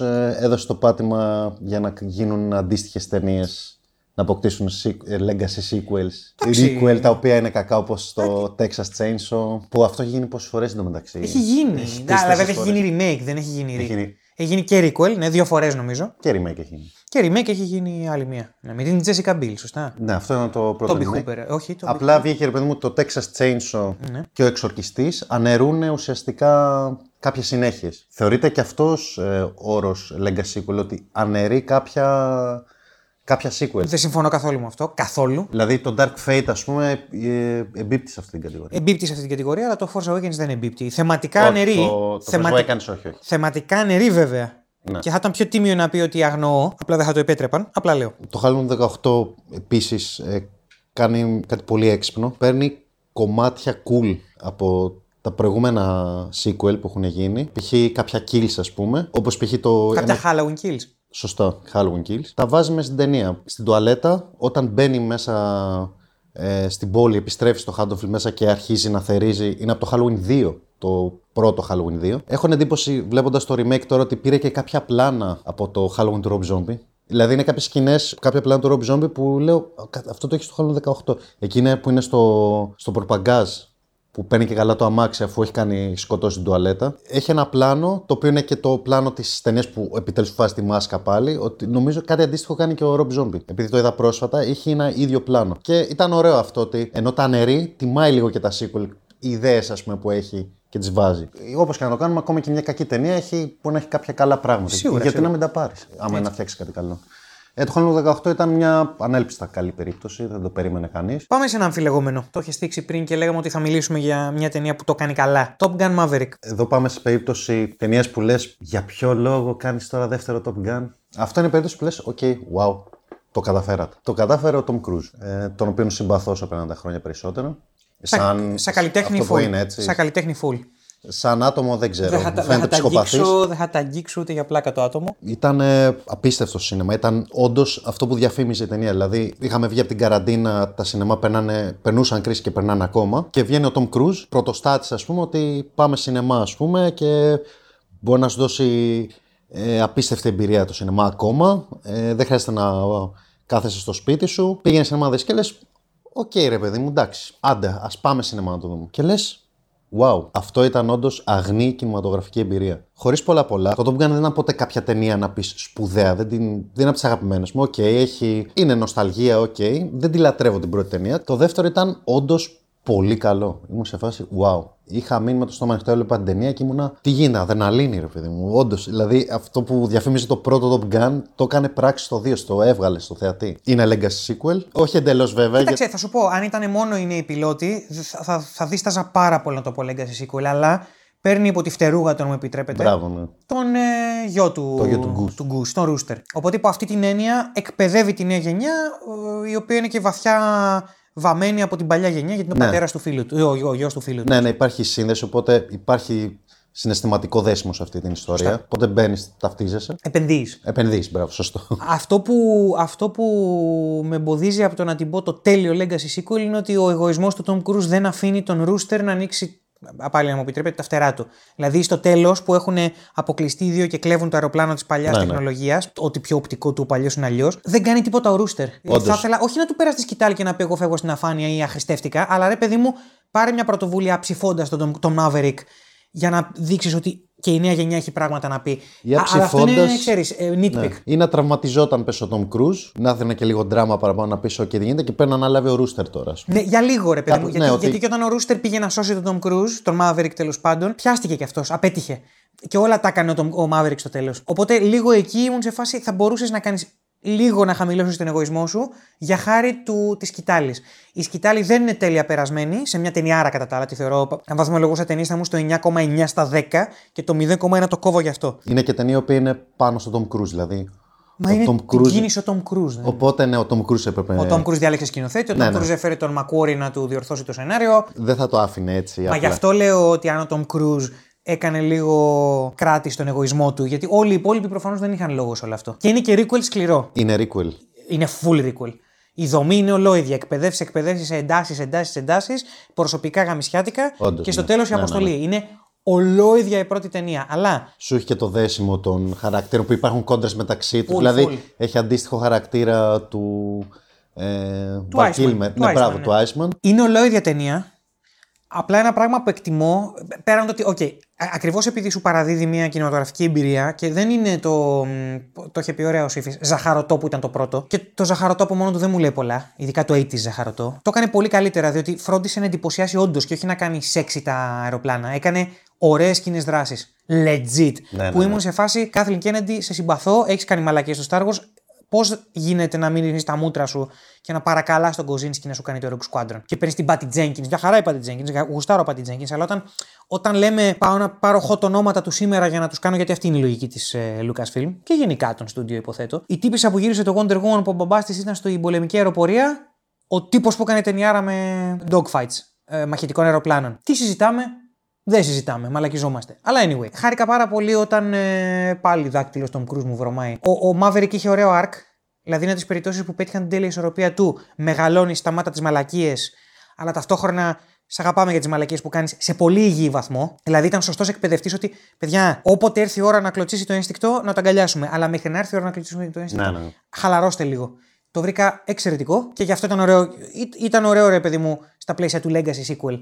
Το ότι όντως είναι δάσκαλος αυτός, δεν είναι ο βλάκας. Συνεχίζει από εκεί που το άφησε το πρώτο εννοώ. Σωστά. Σωστά. Αλλά έχοντας Δηλαδή, στο επίγνωση. πρώτο μαθαίνει, ας πούμε, την συνεργασία, ας πούμε, στο τέλος. Πρώτο και δεύτερο, στο, όταν, όταν κάνει τις ταρζανιές στην εισαγωγή του 2, που θυμίζει πάρα πολύ Ναι, αυτά ναι. που κάνει στο 1 στην αρχή, το κάνει για να κρατήσουν οι άνθρωποι τις δουλειές τους. Το οποίο λέω, ναι, οκ, μεγαλώνεις, οι προτεραιότητες είναι άλλες. Και όταν τα φτιάχνει με την Jennifer Connelly, δεν υπάρχει το έλα να καβλαντήσουμε τώρα, όχι θα πηδήξω τη δασκάλα μου. Είναι άλλη η φάση. Και μου δούλεψε όλο. Μια χαζή, ρηχή ταινία, γιατί αυτό είναι και τα δύο Top Gun, ε, ήταν ανέλπιστα όρημη σε σχέση με άλλες ταινίες οι οποίες το παίζουν πιο σοβαρές, ας πούμε. Ξέρεις, το είναι, είδος της είναι δράσης. αυτό που είναι. Δηλαδή σου δίνει αυτό. Δεν, δεν σου υποκρίνει το είναι κάτι άλλο. Ούτε πάει να στο παίξει δίθεν σοβαρό και. Είναι σωστά όριμο, ρε παιδί μου. Είναι, Αυτό. είναι παιδί μου, πώς να κάνεις σωστά μια ιδέα, μια τσίζη ιδέα, να την κάνεις σωστά στο σήμερα, ρε παιδί μου. Που δεν πιάνει πλέον. Το τσίζι είναι στον 80's, δεν πιάνει πλέον το ίδιο με τώρα. Οπότε αυτό είναι το σωστό πράγμα να το κάνεις. Πάμε τώρα. Το θίξαμε με το Cobra Kai, John G. Avildsen, Rocky, Creed. Πάμε στα Rocky και τα Creed. Τα οποία είναι μία ταινία όλα. Ναι, ναι, ναι. είναι όλα το Rocky 1. Εντάξει, δεν- Είναι όλα η αθλητική ταινία. δεν μπορούμε να, να συζητήσουμε ιδιαίτερα άμα είναι requel ή όχι. Είναι requel, είναι, Είναι ορισμός requel του όλα, requel. όλα, όλα. όλα είναι requel εκτός από το Rocky 1. Οι διαφοροποιήσεις είναι στο Rocky 5, στο Creed 1 και στο Creed 2, που είναι και legacy sequel. Είπες και το Rocky Balboa, μήπως. Το Rocky Balboa δεν το θεωρώ legacy sequel γιατί δεν περνάει τη σκυτάλη πουθενά. Θεωρείται και αυτό, το ξέρεις. Όχι με τον ορισμό μου. Όχι, ούτε εμένα. Νομίζω. Το και αντιπαρέρχομαι, συμφωνώ, δεν, μπορώ να δω πώς. Δηλαδή, Legacy Sequel μόνο θα το δεχτώ μόνο στο γεγονός ότι ε, είναι απλά η συνέχεια μετά από πολλά χρόνια. ξέρω, Μετά από 15 Ε, όχι, αυτό, χρόνια. είναι, αυτό είπαμε το κριτήριο το απορρίπτω εγώ, οπότε. Ναι, οκ. Ε, εντάξει, αλήθεια είναι ότι το Rocky Balboa απλά το θεωρώ κλείσιμο, σωστό κλείσιμο της χαρακτήρας, της χαρακτήρας του Του ε, Rocky. Είναι ολόσωστο. Δηλαδή δεν έπρεπε να τελειώσει με το 5. Όντως έπρεπε να βγει το 6 το Balboa. Και πάμε στο Creed, το οποίο είναι ορισμός Legacy Sequel. και ορισμός requel. με τα καλά και τα κακά του. Βρίσκεις κακά στο, Rocky- στο Creed 1. Θα σου πω ποιο είναι το κακό. κακό. Δεν υπάρχει κάτι κακό μέσα στην ταινία. Α πούμε, είναι πολύ σωστή η ταινία στο, όπως το παρουσιάζει και πώς το πιάνει. Το κακό είναι, σε σύγκριση με το πρώτο Rock, είναι, το πρώτο Rock είναι το ορισμός του underdog, outsider, να το πούμε και με τα δύο. Το Creed, ενώ σου πάει με αυτή τη λογική, δεν Ο τύπος στέκει είναι τόσο. πλούσιος. Ο τύπος είναι προνομιούχος. Δηλαδή, okay, είναι ένα παιδί που είναι ο γιος του Απόλυ, δηλαδή έχει απλά την κληρονομιά του πατέρα του που τον βαραίνει, αλλά δεν έχει πραγματικό πρόβλημα επιβίωσης όπως είχε. ο- Το πρώτο Rocky είχε. Το, θε- δημι- το δημιουργεί. το πρώτο Rocky είναι σε φάση με στα σκατά, ζώτα, αυτό είναι το αμερικανικό νέο. Είμαι- Είναι, η λέξη κλειδί είναι το BAM. από τον υπόνομο φτάνω στη- στο Everest πάνω, ξέρω. Το Creed, ας πούμε, δεν έχει αυτό. Είναι απλά ένας τύπος που έχει ψυχολογικά, επειδή ο πατέρας του ξέρω, εγώ, τον, δεν τον αναγνώρισε ποτέ. Έχει αυτό το όνομα του πατέρα του το οποίο τον βαραίνει. ε, Είναι μαλάκας και οκ, κάποια στιγμή το αναλαμβάνει ο Ρόκι για να, και τον κάνει ας πούμε πρωταθλητή. Και πρέπει να ξεπεράσει ας πούμε, το βάρος του ονόματος του πατέρα του, αλλά δεν έχει ξεπεράσει το βάρος της επιβίωσης, το βάρος του είμαι ένα τίποτα, ας πούμε. Είναι ένα τίποτα, οκ, ψυχολογικά. Ο, ο Ρόκι Μπαλμπόα είναι ένα τίποτα στα πάντα. Ξεκινάει σαν ένα τίποτα στα πάντα με ένα τρελό όνειρο. Ο άλλος είναι σε φάση, οκ, εντάξει, είμαι προνομιούχος, μια χαρά ζωή θα ζήσω. Αυτό που λες εσύ ως ενδεχομένως αρνητικό, εγώ θα το, κατα- το καταλαβαίνω και δεν θα διαφωνήσω τυπικά. Απλώς ε, είναι κειμήλιο άμα, δεις, άμα κάνεις μαραθώνιο σαν ιστορικός λίγο, που δεν οφείλει κάποιος θεατής να το κάνει αυτό βέβαια. Μαλάκα είναι το με τι πάσχιζε η γενιά του τότε και τι πασχίζει η γενιά του τώρα. Δηλαδή που, Έχεις που όχι ένα ότι η point. γενιά του τώρα εν τω μεταξύ πάει καλά οικονομικά, δηλαδή το, το, το Creed βγήκε μες στην κρίση. Και ουσιαστικά παραμένει η ιστορία ενός πλούσιου. Δεν μπορείς δεν μπορείς εσύ και εγώ να ταυτιστούμε με τον παπάρα. ναι, με το Ας Ρόκι πούμε. ταυτίζονται Με όλοι. το, αλλά εγώ δεν μπορώ να ταυτιστώ ούτε με το Ρόκι. Λόγω τύχης, έτσι. Η ζωή μου είναι τέτοια που δεν μπορώ να ταυτιστώ με το Ρόκι. Δεν μπορώ να ταυτιστώ με τον Αντώνης. Από τους δύο μου είναι πιο συμπαθής ο Ρόκι, βέβαια. Διότι η- ο αγώνας για επιβίωση είναι πάντα πιο. με κρατάει πιο πολύ από τον αγώνα του να, του να αποδείξω ότι κάποιος είμαι. Ο, ο Ρόκι ήθελε να αποδείξει ότι δεν είναι αλήτης. Ο άλλος ήθελε να αποδείξει ότι μπορεί να φορέσει το επώνυμο, που εγώ προσωπικά θα τα χέζω λίγο. Δηλαδή το αν θα σε, αν θα σε πει ο κόσμος Johnson ή Creed είναι σαν να μου λες αν θα σε λένε Nobody ή Skywalker. Πούτσα μου! Συμπαθείς να είσαι να μπορώ να πιω μια μπύρα μαζί σου και τότε θα ταυτιστώ. Οπότε αυτό είναι δικό μου, το δικό μου προσωπικό κριτήριο. Αλλά είναι πάρα πολύ ενδιαφέρον το με τι πασχίζει η κάθε γενιά και ο κάθε χαρακτήρας και ποιος παίρνει τη σκητάλη. Το αντικειμενικό για μένα πρόβλημα που έχει το Creed είναι ότι ο Σταλόνε δεν παίζει τον Ρόκι. Παίζει τον Ρόκι όπως τον έχει γράψει ο, ο Ryan Coogler. Στο Creed 2 παίζει τον Ρόκι, δηλαδή είναι πάλι χαζούλης, έχει λίγο το. Το Α, η λάμπα, παίρνω το Δήμο και δεν την, ε, Α, οκ. ε, δεν την αλλάζει. Ενώ στο ένα ήταν πιο συνοφριωμένος, πιο έξυπνος. Ο Ρόκι είναι χαζούλης λίγο. Όχι με την κακή έννοια. είναι Ναι. Έχει λίγο- ψυχή ο Ρόκι, είναι καρδιά, Αυτό. ρε παιδί μου αυτό. Στο Στο ένα είναι τον- το ένστικτο. Μπράβο. Στο ένα τον μετάλλαξαν λίγο για να μπορέσει να, να μπει στην ιστορία του Creed και αναιρεί λίγο και το Rocky Balboa που τα βρίσκει με το γιο του, αλλά ευτυχώς το Creed 2 το στρώνει. Ναι, εντάξει. Γι' αυτό το δέχομαι το Creed 2, απλά το θεωρώ ανέβρι, ανέβρι σκηνοθετικά τη θεωρώ. Δεν είναι κακό το σενάριο απαραίτητα, απλά δεν εστιάζει αρκετά στους ε, ντράγκους. Εντάξει, ιδανικά θα ήταν ε, σωστό να ήταν, το, να ήταν Creed και μετά να βγαίνει Drago. Και να ήταν το νούμερο 2 να ήταν ουσιαστικά το Drago. Είναι πολύ παράξενο διότι μετά το Creed 2 εγώ εκνευρίστηκα λίγο όταν ανακοινώθηκε Creed 3 από τον Michael B. Jordan και όλα και τα λοιπά. Και μ' άρεσε το Creed 3 με ό,τι προβλήματα Όντως έχει. ήταν και αυτό. Αλλά θέλω και τον Drago μου. Το θέλω. Το οποίο το Creed 3 είναι ε, requel του Rocky 3. Του Rocky 3, σωστά. Απλά με, με κάποια saving graces στον ε, ε, χαρακτήρα του Jonathan Majors, ναι. ξέρω εγώ. Ε, τα οποία ναι, εκεί είναι το πρόβλημα της ταινίας, αλλά whatever. Πολύ ενδιαφέρον franchise έχει εξελιχθεί. Ναι, και ένα franchise το οποίο πότε βγαίνει η ταινία με σε φάση θα το δω. Δηλαδή τεχνικά είναι πολύ καλό, δηλαδή το Α, εξελίξανε. το, το μπράβο. Creed 1, μαλάκα. Οι μάχες του Creed 1 είναι αγαπημένες μου του franchise. Και το 3 μου άρεσαν πολύ. Και του 3 επειδή θυμίζει άνιμε. Οπότε θεωρώ το Creed είναι από τις καλές περιπτώσεις Legacy Sequel. Τιμάνε το όνομα του παλιού franchise του Rocky. Και δεν το είπαν και Rocky Creed, το είπαν Creed. Κατάλαβες, δηλαδή υπήρχε ένα μαρκετιστικό ρίσκο εδώ πέρα, όσο και να εκπόρνευε στον ε, Σταλόνε στα τρέιλερ, ας πούμε. Όχι, ε, ήταν, ο Σταλόν είχε το σωστό ρόλο. Ήταν απλά μέντορας. Δεν ήταν. ε, Είχε και το άρκτο όμως με τον Καρτίνο. Είχε το arc του, ναι. Δηλαδή, Αλλά ρε παιδί μου, όντως το επίκεντρο ήταν ο Creed. Αυτό το πρόβλημα για μένα είναι αυτό με τον Creed. Δηλαδή, σαν, στο γράψιμο του χαρακτήρα, μένα δεν θα μου μιλήσει ποτέ όπως θα μου μιλήσει ο Rocky. συμφωνώ. Ε, απλά εκτιμώ το ότι το συνεχίζουν σε όλη την τριλογία. Δηλαδή, Όχι, ναι. ο Creed έχει προβλήματα πλούσιο από την πρώτη έως την τρίτη ταινία. Με, κάνει, με, με κρατάει σε απόσταση, αλλά είναι ολοκληρωμένο και συνεπές. Και αυτό δεν μπορώ παρά να το εκτιμήσω. Είναι αυτό που λέγαμε πριν για την ε, μπατσοκαβλίλα των παλιών Ναι, ναι, δεκαετιών. Ότι ναι, δεν, σε καμία περίπτωση δεν είμαι μαζί σου, αλλά ε, υπάρχει κάτι ειλικρινές εδώ πέρα και πηγαίο. Και ο Σταλόνε, ο συντηρητικός δημιουργός, ας πούμε, έψαχνε για αξιοπρέπεια ως Ρόκι, ο Ρόκι, αλλά με έναν τρόπο που διαστρεβλώθηκε μετά και κυνηγούσε το αμερικάνικο όνειρο όλο. ότι θα πάρω ρομπότι πυρέ. Όπως ο Σταλόνε, λέει, θα πάρω ρομπότι πυρέτη, θα τα κάνω όλα, ρε παιδί μου. Και δεν μπορώ να μην το εκτιμήσω αυτό, όσο και αν είμαι σε φάση. Ρόκι, σε συμπαθούσα στην πρώτη ταινία και από τη δεύτερη και μετά δεν μου τα λες καλά. Ρόκι όμως. Καταλαβαίνει, είμαι σε φάση. Διαφωνώ με το Ρόκι, αλλά υπάρχει άρκα εκεί. Απλά για να κλείσουμε, το Creed, όσο καλές είναι και να είναι ταινίες, δεν θα αποκτήσει ποτέ διαχρονικότητα που έχουν οι ταινίες του Ρόκι. Προχωράμε σε ένα προσωπικό μου αγαπημένο underdog, μιας και είμαστε σε αυτή την αρένα ε, χαρακτηρισμών. Ghostbusters Afterlife. Θα συμφωνήσω μαζί σου. Μια ταινία που τη χέσανε όταν βγήκε, δεν καταλαβαίνω, δεν καταλαβαίνω. Είναι χήμα, είναι χήμα legacy sequel, είναι χήμα requel. Και requel, ναι. Όμως με αρκετές διαφοροποιήσεις ώστε να πω ότι δεν είναι τεμπελιά. Απλά έχουν για ανταγωνιστή τον. Ε, τέτοιο πάλι, τον Gozer. Πάλι έχουν το πλατό, έχουν πάρει την Olivia Wilde αντί για το σερβομοντέλο που είχαν στην πρώτη ταινία. Okay. Ε, η παλιά γενιά είναι λίγο. Η χρήση της είναι περιορισμένη, αλλά είναι legacy sequel γιατί πρόκειται για την εγγονή του του Egon Spengler. Έχει γίνει μαλακιά και σου έχει πεθάνει ηθοποιός. Τι ωραίος τρόπος σε μια ιστορία φαντασμάτων να χρησιμοποιείς το φάντασμα του παππού που καθοδηγεί την εγγονή στο Legacy. Εκεί με γαμώ το φελέκι μου. Πώς τρώει βρυσίδι αυτή η ταινία και το Force Awakens όταν βγήκε λέγανε Ουφ, επιτέλους επέστρεψε το Star Wars. Εκεί είμαι σε φάση μπουκέτα. Εκεί βλέπεις πόσοι φασέοι βλέπουν Star Wars. Ξέρεις τι, έχω την εντύπωση ότι ήμασταν σε φάση που τα Legacy sequel ε, είχαν κουράσει τον κόσμο και γίνεται αυτό που γίνεται τώρα με τη Marvel. Ότι βγαίνει μια ταινία η οποία δεν είναι τόσο κακή όσο τη προσάπτουν, απλά η κούραση γιγαντώνει στον κόσμο την αρνητικότητα, ας πούμε. Ε, ναι, το Ghostbusters θα συμφωνήσω μαζί σου. Είναι...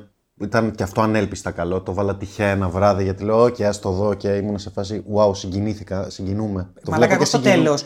Όταν, όταν σκάει το φάδι. Εντάξει, δηλαδή, okay, καταλαβαίνω, παιδιά, υπάρχει πρόβλημα με το deepfake. Ακόμα και όταν σκάνε, ναι. Α, όχι, και όχι. οι άλλοι. Εγώ σου λέω και τη χρήση του Egon Spengler που είναι deepfake, είναι CGI, ok. Και καταλαβαίνω την, ε, την ανησυχία πίσω από τη χρήση του deepfake και πόσες θα εκπορνεύσουν τον Mark Hamill ως Luke Skywalker, ok. Αλλά παιδιά υπάρχουν και κάποιες σωστές χρήσεις. Ναι, αυτό είναι Και το να φέρεις τον νεκρό CGI ε, Harold Ramis να παίξει τον νεκρό Egon Spengler, δεν μπορώ να φανταστώ καλύτερο ματσάρισμα. Από το Tron Legacy, θα το αναφέρουμε μετά αυτό βέβαια, που φέρνει έναν ψηφιακό Jeff Bridges να παίξει έναν ψηφιακό Jeff Bridges. Ξέρεις, είναι η σωστή χρήση. Εντάξει, μετράει κιόλας ότι το γύρισε ο γιος του, του Ράιτμαν. Είναι το κλειδί ότι το γύρισε ο γιος του Ράιτμαν. Γιατί από τη μία λέει θα σεβαστώ το legacy του πατέρα μου, από την άλλη είμαι γιος του πατέρα μου και οφείλω να σκοτώσω σε εισαγωγικά με ψυχολογικούς όρους τον πατέρα μου. Δεν θα κάνω ακριβώς το ίδιο πράγμα. Το πήγε σε πόλη, ε, σε χωριό, συγγνώμη. Ναι. Ε, ε, Τελείως άλλες δυναμικές. Είναι, είναι Stranger Things ουσιαστικά. Και έχει και τον Finn Wolfhard. Ήταν και σωστό αυτό είναι άλλο, είναι άλλο πράγμα, ενώ είναι το ίδιο πράγμα. Είναι αυτό που λένε κάτι διαφορετικό αλλά γνώριμο. Είναι χήμα Requel λόγω της χρήσης του κακού και ότι πάμε να σταματήσουμε τον Γκόζερ. Εντάξει, ίδιο πράγμα, ίδια φάση. Αλλά με τελείως διαφορετικές δυναμικές. Και είναι έβλεπα... επίσης πιο, ε, πιο μικρή κλίμακα. Δεν πιο μικρή κλίμακα. κλίμακα που έχει. Το πρώτο Ghostbusters ναι. είναι μέσα στην πόλη, είναι ναι, ναι, ναι. Avengers στο τέλος. Αυτό είναι μικρή κλίμακα. Αυτό. Δηλαδή το πάνε πολύ ταπεινά. Ότι πάμε να το επαναφέρουμε. Ότι θα κερδίσουμε θα την επαναφορά. Μπράβο. Ναι. Ε, τώρα που είδα, βγήκε το τέλερ του δεύτερου. Βγήκε, δεν το έχω δει. Τη Ζεράκη, το οποίο φαίνεται ότι θα είναι πιο μεγάλη κλίμακα. Εντάξει, καλό να είναι. Απλά δεν θα το κάνει ο Ράιτμαν, οπότε δεν έχω κάποια ιδιαίτερη. Ναι, και το πάνε καινούριο story. Δηλαδή, τώρα πάμε περιπέτειες των Ghostbusters. Θα εμφανιστούν εκεί πάλι, τους δείχνει στο τρέλερ. Δεν με χαλάει αυτό. Ενώ θέλω να πω. Αλλά κοίτα... είναι σε φάση, OK, παίρνει τη σκητάλη και τώρα συνεχίζουν. Αυτό είμαστε σε φάση ότι ή θα βγει καλό ή θα βγει κακό. Okay. Ενώ απλά δεν υπάρχει αυτή η ανησυχία του κινησμός, φτύνια και ναι, όχι, όχι. Μακάρι... Υπήρχε συνέστημα, υπήρχε ψυχής σε αυτό. Δηλαδή, ακόμα και όταν σκάνε η παλιά φουρνιά, σκάνε, σκάνε ωραία, σκάνε Δεν ένιωσα ότι. Πώς ναι, ήταν, έσκασε ο Lando στο Rise of Skywalker, ναι, ο Wedge Επίσης, οι νέοι χαρακτήρες που βρήκαν, ο Paul Rudd είναι πάντα συμπαθής ό,τι και αν κάνει. Και ε, στο Ghostbusters είναι σωστός. Δηλαδή, λες, αν έβγαινε νέα φουρνιά, αν το κάνανε τύπου remake το Ghostbusters, ο Paul Rudd θα ήταν ένας από αυτούς σίγουρα. Και η Carrie Coon μ' αρέσει η μάνα δηλαδή της μικρής, και για όποιον βλάκα. Και δεν λέω τώρα για τους ρατσιστές, τους alt-right, τους μαλάκες κτλ. Τα έχουμε ξαναπεί αυτά. Χαρακτήρας, πρωταγωνίστρια, γυναίκα που στέκει μόνη της. Μιλάω για την πρωταγωνίστρια, την εγγονή του Ίγκον. Εντάξει, σου βάζουν και τον πιτσυρικά τον Βιν Χούλφχαρτ. Φιν Χούλφχαρτ, τον αδερφό ναι. της. Ο οποίος είναι, okay, είναι μια φιγούρα γνωστή και συμπαθητική. Και παίζει το, το ίδιο πράγμα. Το Stranger Things παίζει το ίδιο πράγμα. Αλλά και βοηθάει. Και είναι η περίπτωση ότι βγαίνει το Stranger Things που είναι ένα πράγμα που παίρνει όλα τα έτη και ξαφνικά ό,τι βγαίνει το οποίο είναι βασισμένο στα έτη αντιγράφει το Stranger Things. ναι, όταν, όταν έχεις παιδιά, ρε παιδί μου και πιτσιρίκια τα οποία πάνε σε τρελές περιπέτειες, είναι Stranger Things Οκ, το πιάνω ρε παιδί, μου, μια χαρά. Και δεν είναι κακό να. Λειτουργεί, λειτουργεί μια να χαρά. Μπράβο, να, αγγλι- να. Και σωστό. Εγώ δεν το περίμενα. Δηλαδή, το Ghostbusters 3 δηλαδή, το βάλα σε φάση όσο δω. Δηλαδή, έλεγα θα δω ένα τέταρτο, μισή ώρα, θα βαρεθώ. Και ήμουν σε φάση το είδα όλο και συγκινήθηκα στο τέλος. Κανονικά ήμουν σε φάση. Δεν το πιστεύω ότι συγκινούμαι στην ταινία Ghostbusters. Ε, ρε μαλάκα, βλέπω ψηφιακό χαρακτήρα να έρχεται και μαλάκα, όντως, εγώ δάκρυσα. Ναι, προσωπικά. ναι, ναι, και εγώ συγκινήθηκα. Γιατί ήταν, ήταν πολύ τίμιο ως προς αυτό το, το legacy που κουβαλούσε. Λοιπόν, πάμε σε ένα πολύ γερό χαρτί τώρα, στη λίστα αυτή. Blade Runner 2049. Δεν ξέρω πώς θα το διορθώσω αυτό στον ήχο, αλλά, αλλά καλά. Ε, εντάξει, εδώ πάμε επίπεδα κοντά αριστούργημα. Για μένα. Δέχομαι αυτό που θα το πει αριστούργημα. Εγώ θα το πω κοντά αριστούργημα. Πάμε πάλι σε περίπτωση ότι γιατί κάνετε sequel. Ειδικά στο Blade Runner, δηλαδή μην ακουμπάτε αυτή την ταινία. Μην την ακουμπάτε. Κι όμως το έκανε ο Villeneuve. Ό,τι και να κάνει ο Villeneuve, πάντα θα του έχω respect ε, για αυτό που έκανε στο Blade Runner 2. Δεν, δεν μπορώ να περιγράψω τι επίτευγμα είναι να κάνεις. Να πιάσεις το Blade Runner, να κάνεις sequel και να το κάνεις σχεδόν το ίδιο καλό. Δεν γίνεται. Μπράβο, μπράβο. Είναι τις καλύτερες ταινίες των τελευταίων χρόνων για μένα. Είναι legacy sequel; Είναι. Είναι requel. Το σκεφτόμουν τώρα πριν το πούμε, σκεφτόμουν και το Blade. Είναι. Απλά επειδή κάνει, ανοίγει τον κόσμο κι άλλο, σου δίνει την αίσθηση ότι δεν είναι sequel. Βλέπεις καινούργια πράγματα, βλέπεις άλλους κόσμους. Το Blade Runner το ένα ήταν OK, ήταν σε έναν κόσμο, ήταν στην πόλη, δεν έχει αυτό το άνοιγμα κόσμο. Ενώ το Blade Runner 2 σου ανοίγει τον κόσμο. Ε, Παρ' όλα αυτά, σαν δομή είναι OK. Detective ιστορία. Οπότε ναι, είναι και requel. Είναι ανti-legacy sequel το δεύτερο, για να πω την εξυπνάδα μου. Έτσι, να πω ότι έχετε δει 100 βίντεο για το Blade Runner 2, θα πω την εξυπνάδα μου εγώ τώρα. Είναι ανti-legacy sequel με την έννοια ότι σου χτίζει ότι ο Κέι είναι ο γιος του Deckard και της Rachel και δεν είναι. Και είναι το anti-legacy με την έννοια ότι κουβαλάς το legacy αλλά όντας από τελείω διαφορετική σκοπιά. Εντάξει, και δεν το είχα σκεφτεί έτσι όπως το λες. Ούτε εγώ μόλις το σκέφτηκα. Αλλά είμαι έτσι τώρα γιατί το Blade Runner 2 το έχω κάνει αφιέρωμα με το Σύφη. Και για το- όσο η μιλάμε, συμπόσια- έχουμε πιει και μερικά ποτάκια παραπάνω. Όχι, δεν έχει να κάνει. Μα, μακάρι να έχει να κάνει με το αλκοόλ. Οι μαλακίες μου είναι νυφάλιες δυστυχώς. Το μεγάλο στοίχημα ήταν αυτό, ε, η θεματική. Κατάφεραν να την επεκτείνουν. Ο, Βάλαν... ο Λόσος στο casting ο Ράιν Γκόσλινγκ. Ο Λόσος. Ο Λόσος, ναι. Πήραν τον ανέκφραστο γκόμενο να παίξει. Εγώ θεωρώ το Ράγκο γενικά θεωρώ καλό ηθοποιό. Δεν παιδιά- ξέρω, το, επειδή έχω δει ότι τον γκράζουν κάποιοι μέσα σε φάση μια χαρά είναι. Και σου βάζει ένα ανδροειδέ όντως. Ενώ στο πρώτο έχουμε την υπόνοια που παίζει και το 2 με αυτό, ότι ο Χάρισον Φόρντ είναι ανδροειδέ. Δεν στο απαντάει ποτέ και το 2. Και απόψεις δίστανται σε αυτό, πάντα θα δίστανται. Το 2 σου παίρνει καθαρά ανδροειδές, το οποίο προσπαθεί να, να βρει το σκοπό του, ρε παιδί. μου. Έτσι, έτσι, έτσι. Ε, αυτό που ουσιαστικά έκανε το ένα, δηλαδή και το ένα που ήταν η μεριά των villains, ουσιαστικά ο Roy Bat ήταν ένα ανδροειδές που έψαχνε να βρει και αυτό το σκοπό του. Στο 2 στον, στον αντιστρέφει, στον βάζει στο ρόλο του πρωταγωνιστή, ο οποίος ψάχνει να βρει το σκοπό του και ουσιαστικά καταλήγει στο ίδιο πράγμα όπως και η πρώτη ταινία. Μέσα του θανάτου. Αλλά ναι, ε, ο συνδυασμός όμως και με το οπτικό και με αυτό που βλέπεις και σεναριακά, ας πούμε, η αφήγηση, όλα λειτουργούν τέλεια στο 2 και είμαι σε φάση, οκ, μπράβο. Το μόνο ψεγάδι, για μένα ψεγάδι, έτσι, άλλους δεν τους χαλάει καθόλου, είναι ότι ε, είδα λίγο προσπάθεια να φτιάξουν λίγο franchise. κάπως υπάρχει, πήγαν να το υ- ανοίξουν υπάρχει λίγο, κάτι. που εκείνο το σημείο κάπως με έβγαλε απ' έξω. Και Είναι- Είναι ο μοναδικός λόγος που ρίχνω την ταινία και θα τη, δεν θα τη βάλω ποτέ στο ίδιο τσουβάλι με την πρώτη, αλλά Οκ, τη οκ, βάζω Σεβαστό. ένα σκαλάκι πιο, κα- μισό σκαλί πιο, πιο κάτω από την πρώτη. Και παίζει, εντάξει, και παίζει και ο καλύτερος Τζόκερ των εποχών στην ταινία, οπότε. Ε, αυτό θα το κρατήσεις έτσι. Για να δούμε. Πάντα πρέπει να είχαμε έτσι κουβέντες. Για μένα είναι το καλύτερο legacy sequel, requel που έχουμε δει. Ωραία. Προχωράμε τώρα σε κάτι που είχες αναφέρει πριν. Το Terminator 2 Judgment Day. Ε, το αναφέραμε πριν, οπότε δεν θα πω πολλά. Εντάξει, νομίζω το Terminator 2 γενικά Terminator θα μπορούσαμε να κάνουμε όντως κάτι ξεχωριστό. Θα Κάποια- κάνουμε κάτι ξεχωριστό. Θέλω να σου Κάποια κάνω στιγμή. την στάνταρ υποχρεωτική α, ψυχαναγκαστική ερώτηση quiz. Είναι requel. Είναι requel, ναι. Ε, Before it was cool ήταν. Είναι, requel. Είναι legacy sequel; Δεν το θεωρώ. Το θεωρώ. Είναι legacy sequel. Γιατί είναι ο γιος της πρωταγωνίστριας του 1. Δεν είναι legacy sequel, δεν έχουν περάσει. Έχουν περάσει 7 χρόνια απλά. πλέον. Ρούφα. Καλό διάστημα είναι. Εντάξει, legacy sequel ε, εγώ θα το δεχτώ. Γιατί sorry, θα μείνω στην επιδερμική τέτοια. Δεν θεωρώ ότι είναι πιο στο βαθιά η δική επιδερμικό μου. όρο απλά- ότι θέλω να έχουν περάσει 20 χρόνια. Δηλαδή το Dark Fate που είπαμε πριν είναι legacy sequel, όσο σκατά κι αν είναι. Το Terminator 2 είναι sequel και ok είναι requel δομικά. Ενώ είναι το ίδιο πράγμα όπως είναι και το Terminator 3 και το 4 εγώ το θεωρώ requel. Λίγο διαφοροποιημένο αλλά είναι requel και το 5 θεωρώ requel, όλα είναι requel. Δηλαδή είναι κατηγορία Rocky για μένα το Terminator. Ok. Ε, το οποίο είναι λάθος προσέγγιση αλλά τέλος πάντων. Εκτός από το 2. Το 2 είναι εντάξει, η περίπτωση sequel ε, τα κάνει όλα σωστά. Είναι η περίπτωση που εγώ τη θεωρώ πλήρως θεμητή πήρα παραπάνω λεφτά, θα κάνω το ίδιο πράγμα, αλλά Σωστά. ε, θα βγάλω το άχτι μου. Αυτό εγώ Σωστά και εντάξει, βάζει και παραπάνω θεματικές έτσι. Το εμπλουτίζει. και πηγάζει από μ, καθαρή δημιουργία και κάβλα. Οπότε είμαι OK, κάνε, συνε- κάνε επανάληψη, γιατί φαίνεται ότι πλέον έχεις τη δυνατότητα να κάνεις αυτό που ήθελες από την αρχή. Και είμαι OK με αυτό. Καταλαβαίνω βέβαια ποιον προτιμάει το ένα, ως κάτι πιο ομό, κάτι πιο θρυλερίσιο, ας Ναι, πούμε. ναι, ναι, είναι χώρο. Αρχιτυπικό horror. Είναι χο- sci-fi horror, το δεύτερο είναι sci-fi action. Πάνω σε αυτό, στο πήρα λεφτά και έκανα κάτι παρόμοιο επειδή μπορώ, θα θέσω και το Evil Dead Dead by Dawn. Το δεύτερο Evil Dead. Ναι, εντάξει, είναι ο, το requel. είναι ο ορισμός requel. Φυσικά και δεν είναι legacy sequel. Ε, εγώ προτιμώ το πρώτο θα πω πάντως. Κι εγώ. Αλλά Αυτό- εκτιμώ αυτό είναι αφάνταστα rea- το δεύτερο. Ναι, γιατί στο Evil Dead 1 υπήρχαν, επειδή έχω δει συνεντεύξεις του Κάμπελ, υπήρχε πολύ θέμα. Εντάξει, ήταν μια φάση, μια μικρή Φοιτητική ταινία ήταν, ρε. φοιτητική ταινία. Είχαν βρει με κάτι ύπουλους τρόπους βρήκαν χρηματοδοτήσεις. και βέβαια να το γυρίσουν και ο Ράιμι που ήταν πιτσιρικάς εντελώς δεν μπορούσε να το διαχειριστεί όλο αυτό. Οπότε υπήρχε τεράστιο θέμα και προσπαθούσε, βοηθούσε ένα τον άλλον για να βγει η ταινία. Και δεδομένου όλων αυτών που έλαβα συνεντεύξεις το πώς βγήκε το Evil Dead 1, είμαι σε φάση wow, Ναι, wow, είσαι, είσαι απίστευτος. Δηλαδή, ο Carpenter αντίστοιχα στο Halloween ήταν άλλη φάση. Όχι, ήταν... την είχε πιο καλά. Πιο Ήταν επίσημα. σε φάση ότι, οκ, έχω μικρό budget, το χειρίζομαι. τε- Και ήταν, υπήρχε. Ε, Ήταν πιο καθαρή οδός του ναι, ήταν. Carpenter. Εντάξει, το Evil Dead κιόλας έχει πολύ πρακτικό μέσα. εφε- Δηλαδή είχαν πολλά τέτοια πράγματα. Το Halloween είναι. Το πρώτο είναι straight ταινία, ρε παιδί μου. Δεν έχει πολλά πράγματα. Δηλαδή απλά μια μάσκα 10 δολαρίων και πάμε. Το Evil Dead είναι σε φάση. πώς το- Είσαι απίστευτος. Το 2, οκ, εντάξει, είναι πιο εντυπωσιακό από το πρώτο. Αλλά. Το εντάξει, δύο μπαίνει και κωμωδία σιγά σιγά μέσα. αυτό λίγο με βγάζει λίγο απ' έξω, να σου πω την αλήθεια.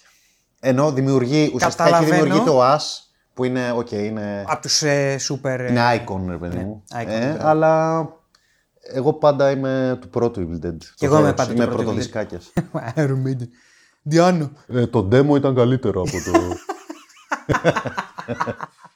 Όχι Θεέ μου. Έχεις ακούσει την ηχογράφηση στο στούντιο του Λάμπη, μαλάκα γαμάει. Για sequel το οποίο ρε παιδί μου είναι από τις περιπτώσεις που βρήκα λεφτά και θέλω να βγάλω το άχτι μου.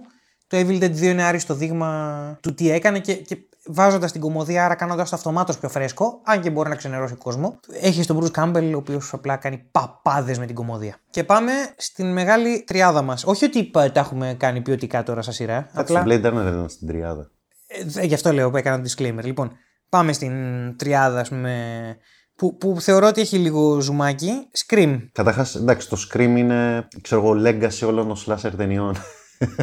το αρχικό. Ωραία παρατήρηση, μου αρέσει αυτή. Και είναι requel, ναι. Όλα είναι requel, γιατί είναι, Αλλά είναι αυτή η φύση είναι του. τα slasher. Αλλά μόνο δύο από αυτά είναι legacy sequel. Ε, το 4 και το 5.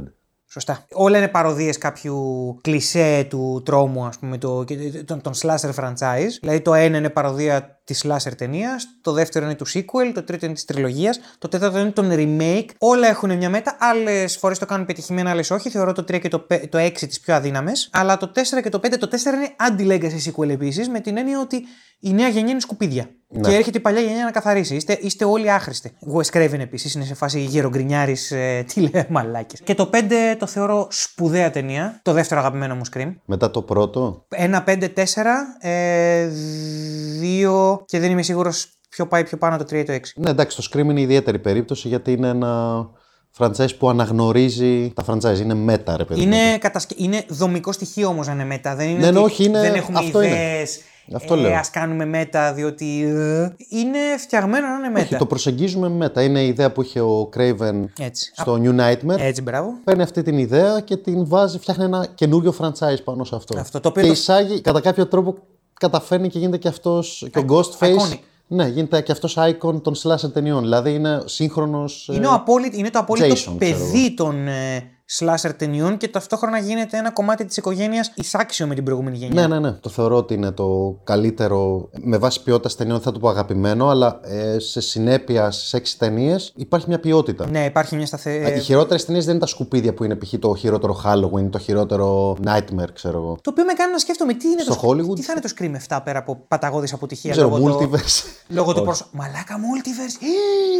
Εντάξει, κοίτα, δεν το Δεν πήγαν. γίνεται γιατί είναι slasher ε, trope. Δεν μπορούν να το πάνε. Ναι, ναι, δεν μπορούν να το πάνε σε sci-fi μόνο. Ακολουθούν ξέρεις, πιο γενικά είδη, ρε παιδί μου, που Αν και το Scream 5 αναφέρει το Last Jedi μέσα, οπότε δεν ξέρω. Το Scream 7 θα είναι παταγώδης αποτυχία γιατί είναι ξεκάθαρα κατασκευασμένο να είναι το τελευταίο τουλάχιστον να κλείσει ένας κύκλος. Διότι θα ήταν η κοπέλα που απέλησαν ε, θα, θα παίρνει επιτέλους τη μάσκα και θα γινόταν η δολοφόνα, γιατί είναι η κόρη του Λούμι.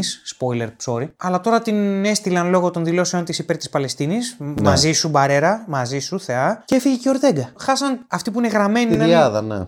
Χάσαν αυτή που είναι γραμμένη να είναι πρωταγωνίστρια του franchise, του νέου franchise, και χάσαν και την τύπησα που είναι πιο δημοφιλής στο franchise. Δεν έχει νόημα να το, συνε- να το κάνουν. Κοίτα, μπορούν να αναγνωρίσουν το Redcon τώρα. Να κάνουν Redcon. Ε, ανέφερα καθόλου πριν ότι ο Λέκα θα ήταν εξαιρετικός παραγωγός στο Hollywood. Ναι. Ε, Δεν θα άξιζε αυτή τη σειρά να έχει τις ιδέες του Λέκα, αλλά τις έχει από ό,τι φαίνεται. Ναι, Redcon και το πας έτσι και αναγνωρίζεις το Redcon. Δίνεις όλα τα λεφτά του κόσμου στην Eve Campbell. Ώστε αυτό είναι το Redcon ουσιαστικά. Αναιρεί, ας πούμε, κάποια sequel, ξέρω. εγώ.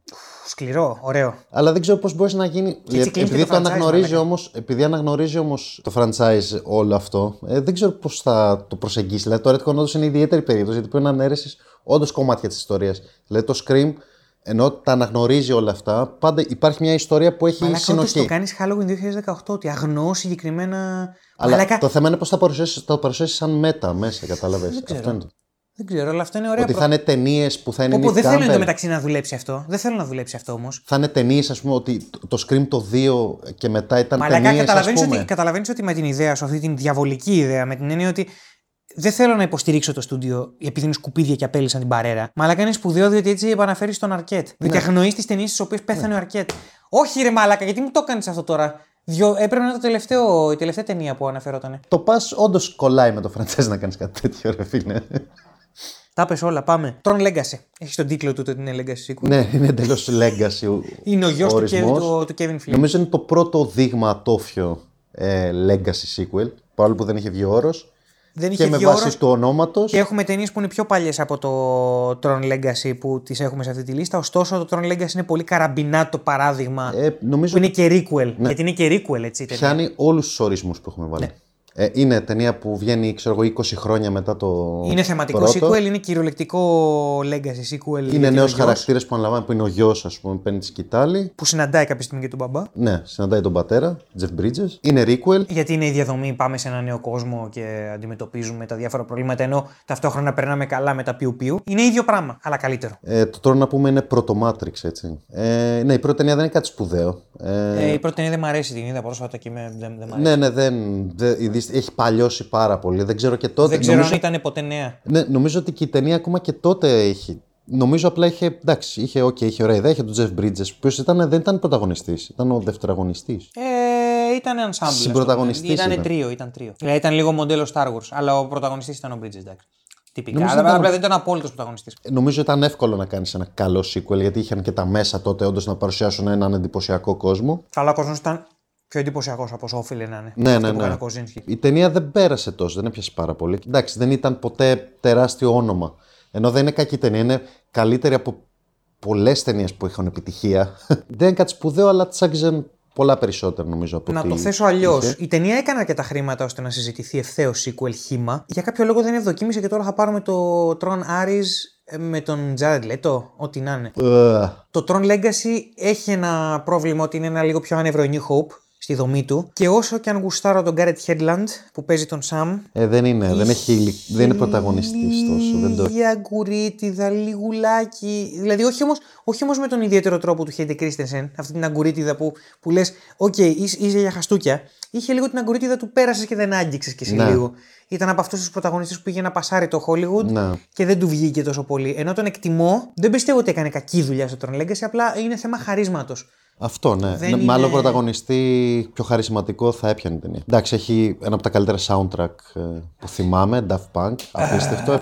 Είπες κάτι πριν να ξεκινήσουμε. Έφεραν να το, γράφουμε. επανέφεραν το, synthwave, synthwave που έγινε ναι. μόδα, το επανέφεραν οι Daft Punk με αυτή την ταινία, το βάλανε Σωστά. πίσω στο χάρτη. Και επίσης αυτό που είπες πριν ξεκινήσουμε να ηχογραφούμε ότι. Οκ, πολύ ωραία ταινία, αλλά το soundtrack είναι καλύτερο από την ταινία. Δηλαδή έμεινε πιο πολύ από τη ίδια η ταινία. Ναι. Ξέρω εγώ. Και, δι- και θα πω ότι όσο και αν αγα- την αγαπώ αυτή την ταινία, το soundtrack όντως είναι πιο εμβληματικό από την ίδια την ταινία. Ναι. Μου άρεσε τότε. Οκ, δεν θεωρώ αγαπημένη ταινία και αυτά. Θα έπρεπε να είναι βασικά περισσότερο αξιομνημόνευτη από αυτό που είναι πλέον. Τι- Την έχω σαν υπέροχο παράδειγμα του style over substance, ότι έτσι το κάνεις. Ναι, ότι ναι. Το, sta- το substance δεν είναι μηδαμινό ή προβληματικό ή προσβλητικό, αλλά το style είναι ξεκάθαρα προτεραιότητα. Απλά θα ήθελα, επειδή νομίζω ότι έχει καλό υλικό το Tron σαν ιστορία, επειδή okay, πιάνεται με τον ψηφιακό κόσμο και αυτά, ότι θα μπορούσε να έχει λίγο παραπάνω να επενδύσει στη θεματική του. Είχε να ένα επενδύσει πο- μια θεματική, ας πούμε, τύπου Matrix, ας πούμε. Όχι, όχι στον ίδιο βαθμό το Matrix, να πιάσει έτσι κάποια στοιχεία τα οποία θα την, έκανε, θα την ανέβαζε την ταινία. Και δεν το κάνει. Και νομίζω εκεί υστερεί η ταινία που δεν μένει σε κάτι παραπάνω από αυτό που είναι. Έκανε ένα, μια κακή επιλογή. Σύστησε ένα πάρα πολύ ενδιαφέρον στοιχείο και στο κράτησε για το sequel.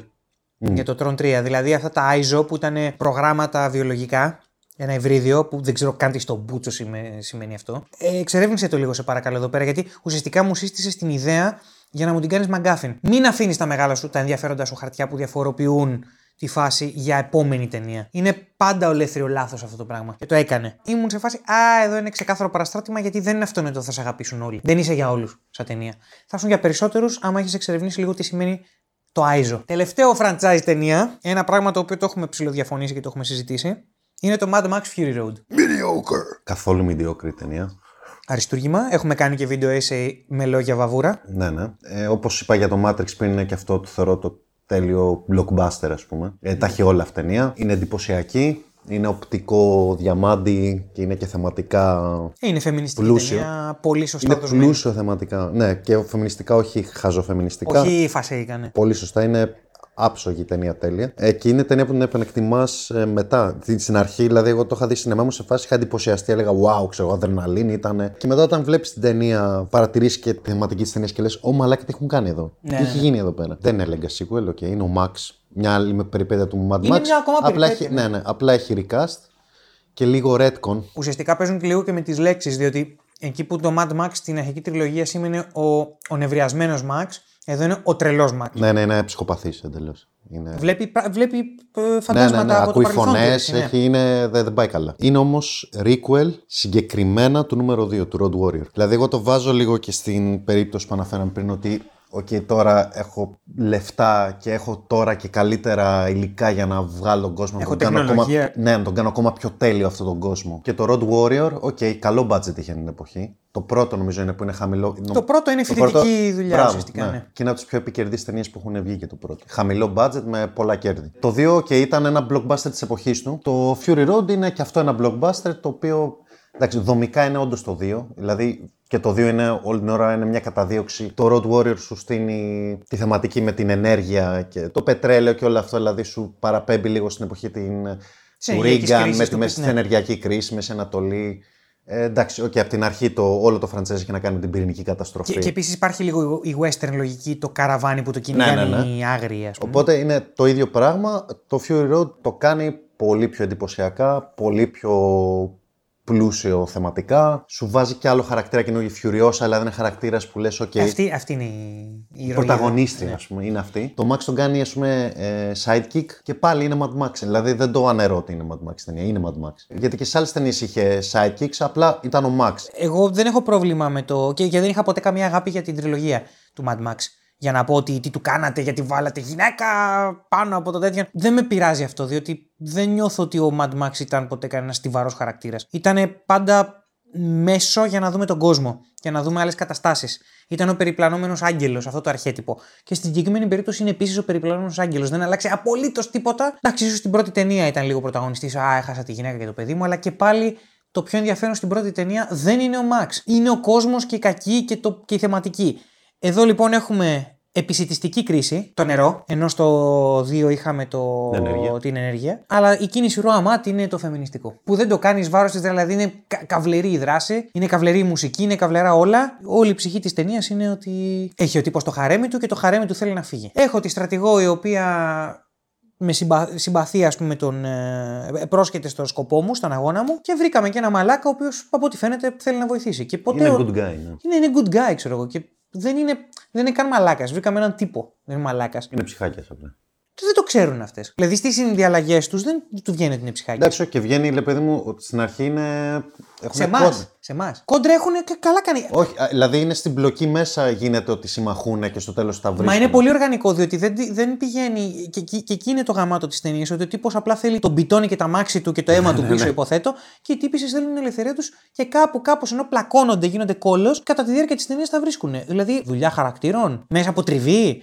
Δεν είναι ότι Α, είσαι γυναίκα, σε συμπαθώ, χαχά, γιατί είμαι ο Μαξ. Ή Α, είσαι ο πρωταγωνιστής της ταινίας, σε συμπαθούμε. Όχι. Υπάρχει κόντρα και είναι κερδισμένη η φιλία και η συμμαχία τους μετά. Επίσης το Mad Max είναι και όραμα ενός δημιουργού. Είναι ο George Miller. Ε, Συνήθως, ε, όταν είναι ένας δημιουργός, δεν μπορώ να δεχτώ την κριτική, ας πούμε, ότι Α, βάζετε γυναίκες και αλλάζεις το φίλο. Είναι το δικό του έργο, φίλε. Ναι. Δεν μπήκαν άλλοι στη μέση, δεν το ανέλαβε κάποιος άλλος. Είναι ο ίδιος. Αυτό στην αρχή έχει το όραμά του και το συνεχίζει. Και το 4, χωρίς να έχω και εγώ κάποια τρελή αγάπη για τα Mad Max, το 4 είναι το καλύτερο Mad Max. Για, Είναι, και για μένα. Είναι επίτευγμα και αυτό σε φάση sequel, ας πούμε, μετά από χρόνια, σε ας το πούμε legacy sequel Όχι, ας μην το πούμε, εγώ διαφωνώ. του franchise, ας πούμε, το legacy του franchise είναι σε φάση ότι okay, το κάνετε καλύτερο, μπράβο. Πρώτα έχει βγει το 79 και κάνει το 15 την τέταρτη ταινία και είναι η καλύτερη από όλες. Δηλαδή, wow, μπράβο. Αυτά. Ναι, οκ, είπαμε αρκετά. είναι Είπαμε αλήθεια. αρκετά, ήταν μεγάλη λίστα. Απλά να πω ότι όπως όλα στην τέχνη και στη μυθοπλασία και στη δραματουργία, σίγουρα πολλοί θα συμφωνήσουν με κάποια πράγματα που θα πούμε, ε, πολλοί θα διαφωνήσουν, το καταλαβαίνω, αλλά αν μη τι άλλο, αυτό που εδραιώνεται είναι ότι. και, και όχι από εμάς, νομίζω ότι έχει ήδη εδραιωθεί, είναι ότι και αυτό εργαλείο είναι. Δηλαδή, όταν αποφασίζεις να κάνεις requel ή αν αποφασίζεις να κάνεις legacy sequel, και ενώ το requel το συνηθαίνω με κάτι αρνητικό, νομίζω ότι και αυτό είναι ένα εργαλείο ακόμα για να πεις μια ιστορία. Μπορείς να το κάνεις να δουλέψει υπέρ σου, αν έχεις τις κατάλληλες προτεραιότητες στο νου σου. Όπως ο Tom Cruise όταν έκανε το Maverick, για παράδειγμα. Ή όταν λες ότι θα ακολουθήσω μια ταινία η οποία ήταν ξεκάθαρα περιορισμένη από την εποχή της και τώρα μπορώ να την στρώσω έχοντας τα κατάλληλα εργαλεία όπως το Tron Legacy ή και το Mad Max Fury Road ακόμα. Και άρα δεν μπορώ να πάρω μια θέση ότι το requel είναι αυτομάτως τεμπελιά ή ότι το Legacy sequel είναι αυτομάτως νοσταλγία φτηνή. Εντάξει, όπως όλα τα πράγματα, μετράνε ποιοι είναι από πίσω και τι προθέσεις έχουν. Το κέρδος είναι ο βασικός σκοπός, ναι. Αλλά εντάξει, μπορείς να βάλεις και Και κέρδος ο νονό με κάτι Hollywood είναι. ποιοτικό. Και ο Μπράβο. νονός Hollywood είναι. Δεν, Αυτό. Ε, έτσι όπως το λέει, συμφωνώ απόλυτα. Προφανώς κέρδος. Και ο τελευταίος ε, τύπος που κέρδισε τη χρυσή κολοτριπίδα, ξέρω εγώ, στο Τιμπουκτού, το βραβείο, μια χαρά θα ήθελε να παίρνει, να διασφαλίσει λεφτά για να κάνει φιλμογραφία μέχρι το τέλος της ζωής του. Απλά, ναι, είναι, μετράει ο δημιουργός και τι θέλει να πει και πώς θέλει να το πει και να δώσει κάτι όντως. Αξιομνημόνευτο, ναι, κάτι ωραίο. έως και βαθύ και ωραίο. Αυτά λοιπόν από εμάς. Θα επιστρέψουμε όπως είπαμε. Πείτε μας και εσείς στα σχόλια κάτω ποια legacy sequels, ε, requels σας αρέσουν ή αν συμφωνείτε, διαφωνείτε με κάποια από αυτά που είπαμε. Like, subscribe και τα λοιπά αν θέλετε. Ε, Εμείς εδώ θα είμαστε, πλάκα έχει. Θα τα πούμε τον επόμενο μήνα. Και στην επόμενη φορά ήμουν ο Τζούβε Ήμουν ο Λέκας. και ήμασταν οι Τζουβελέκας. Τζουβελέκας.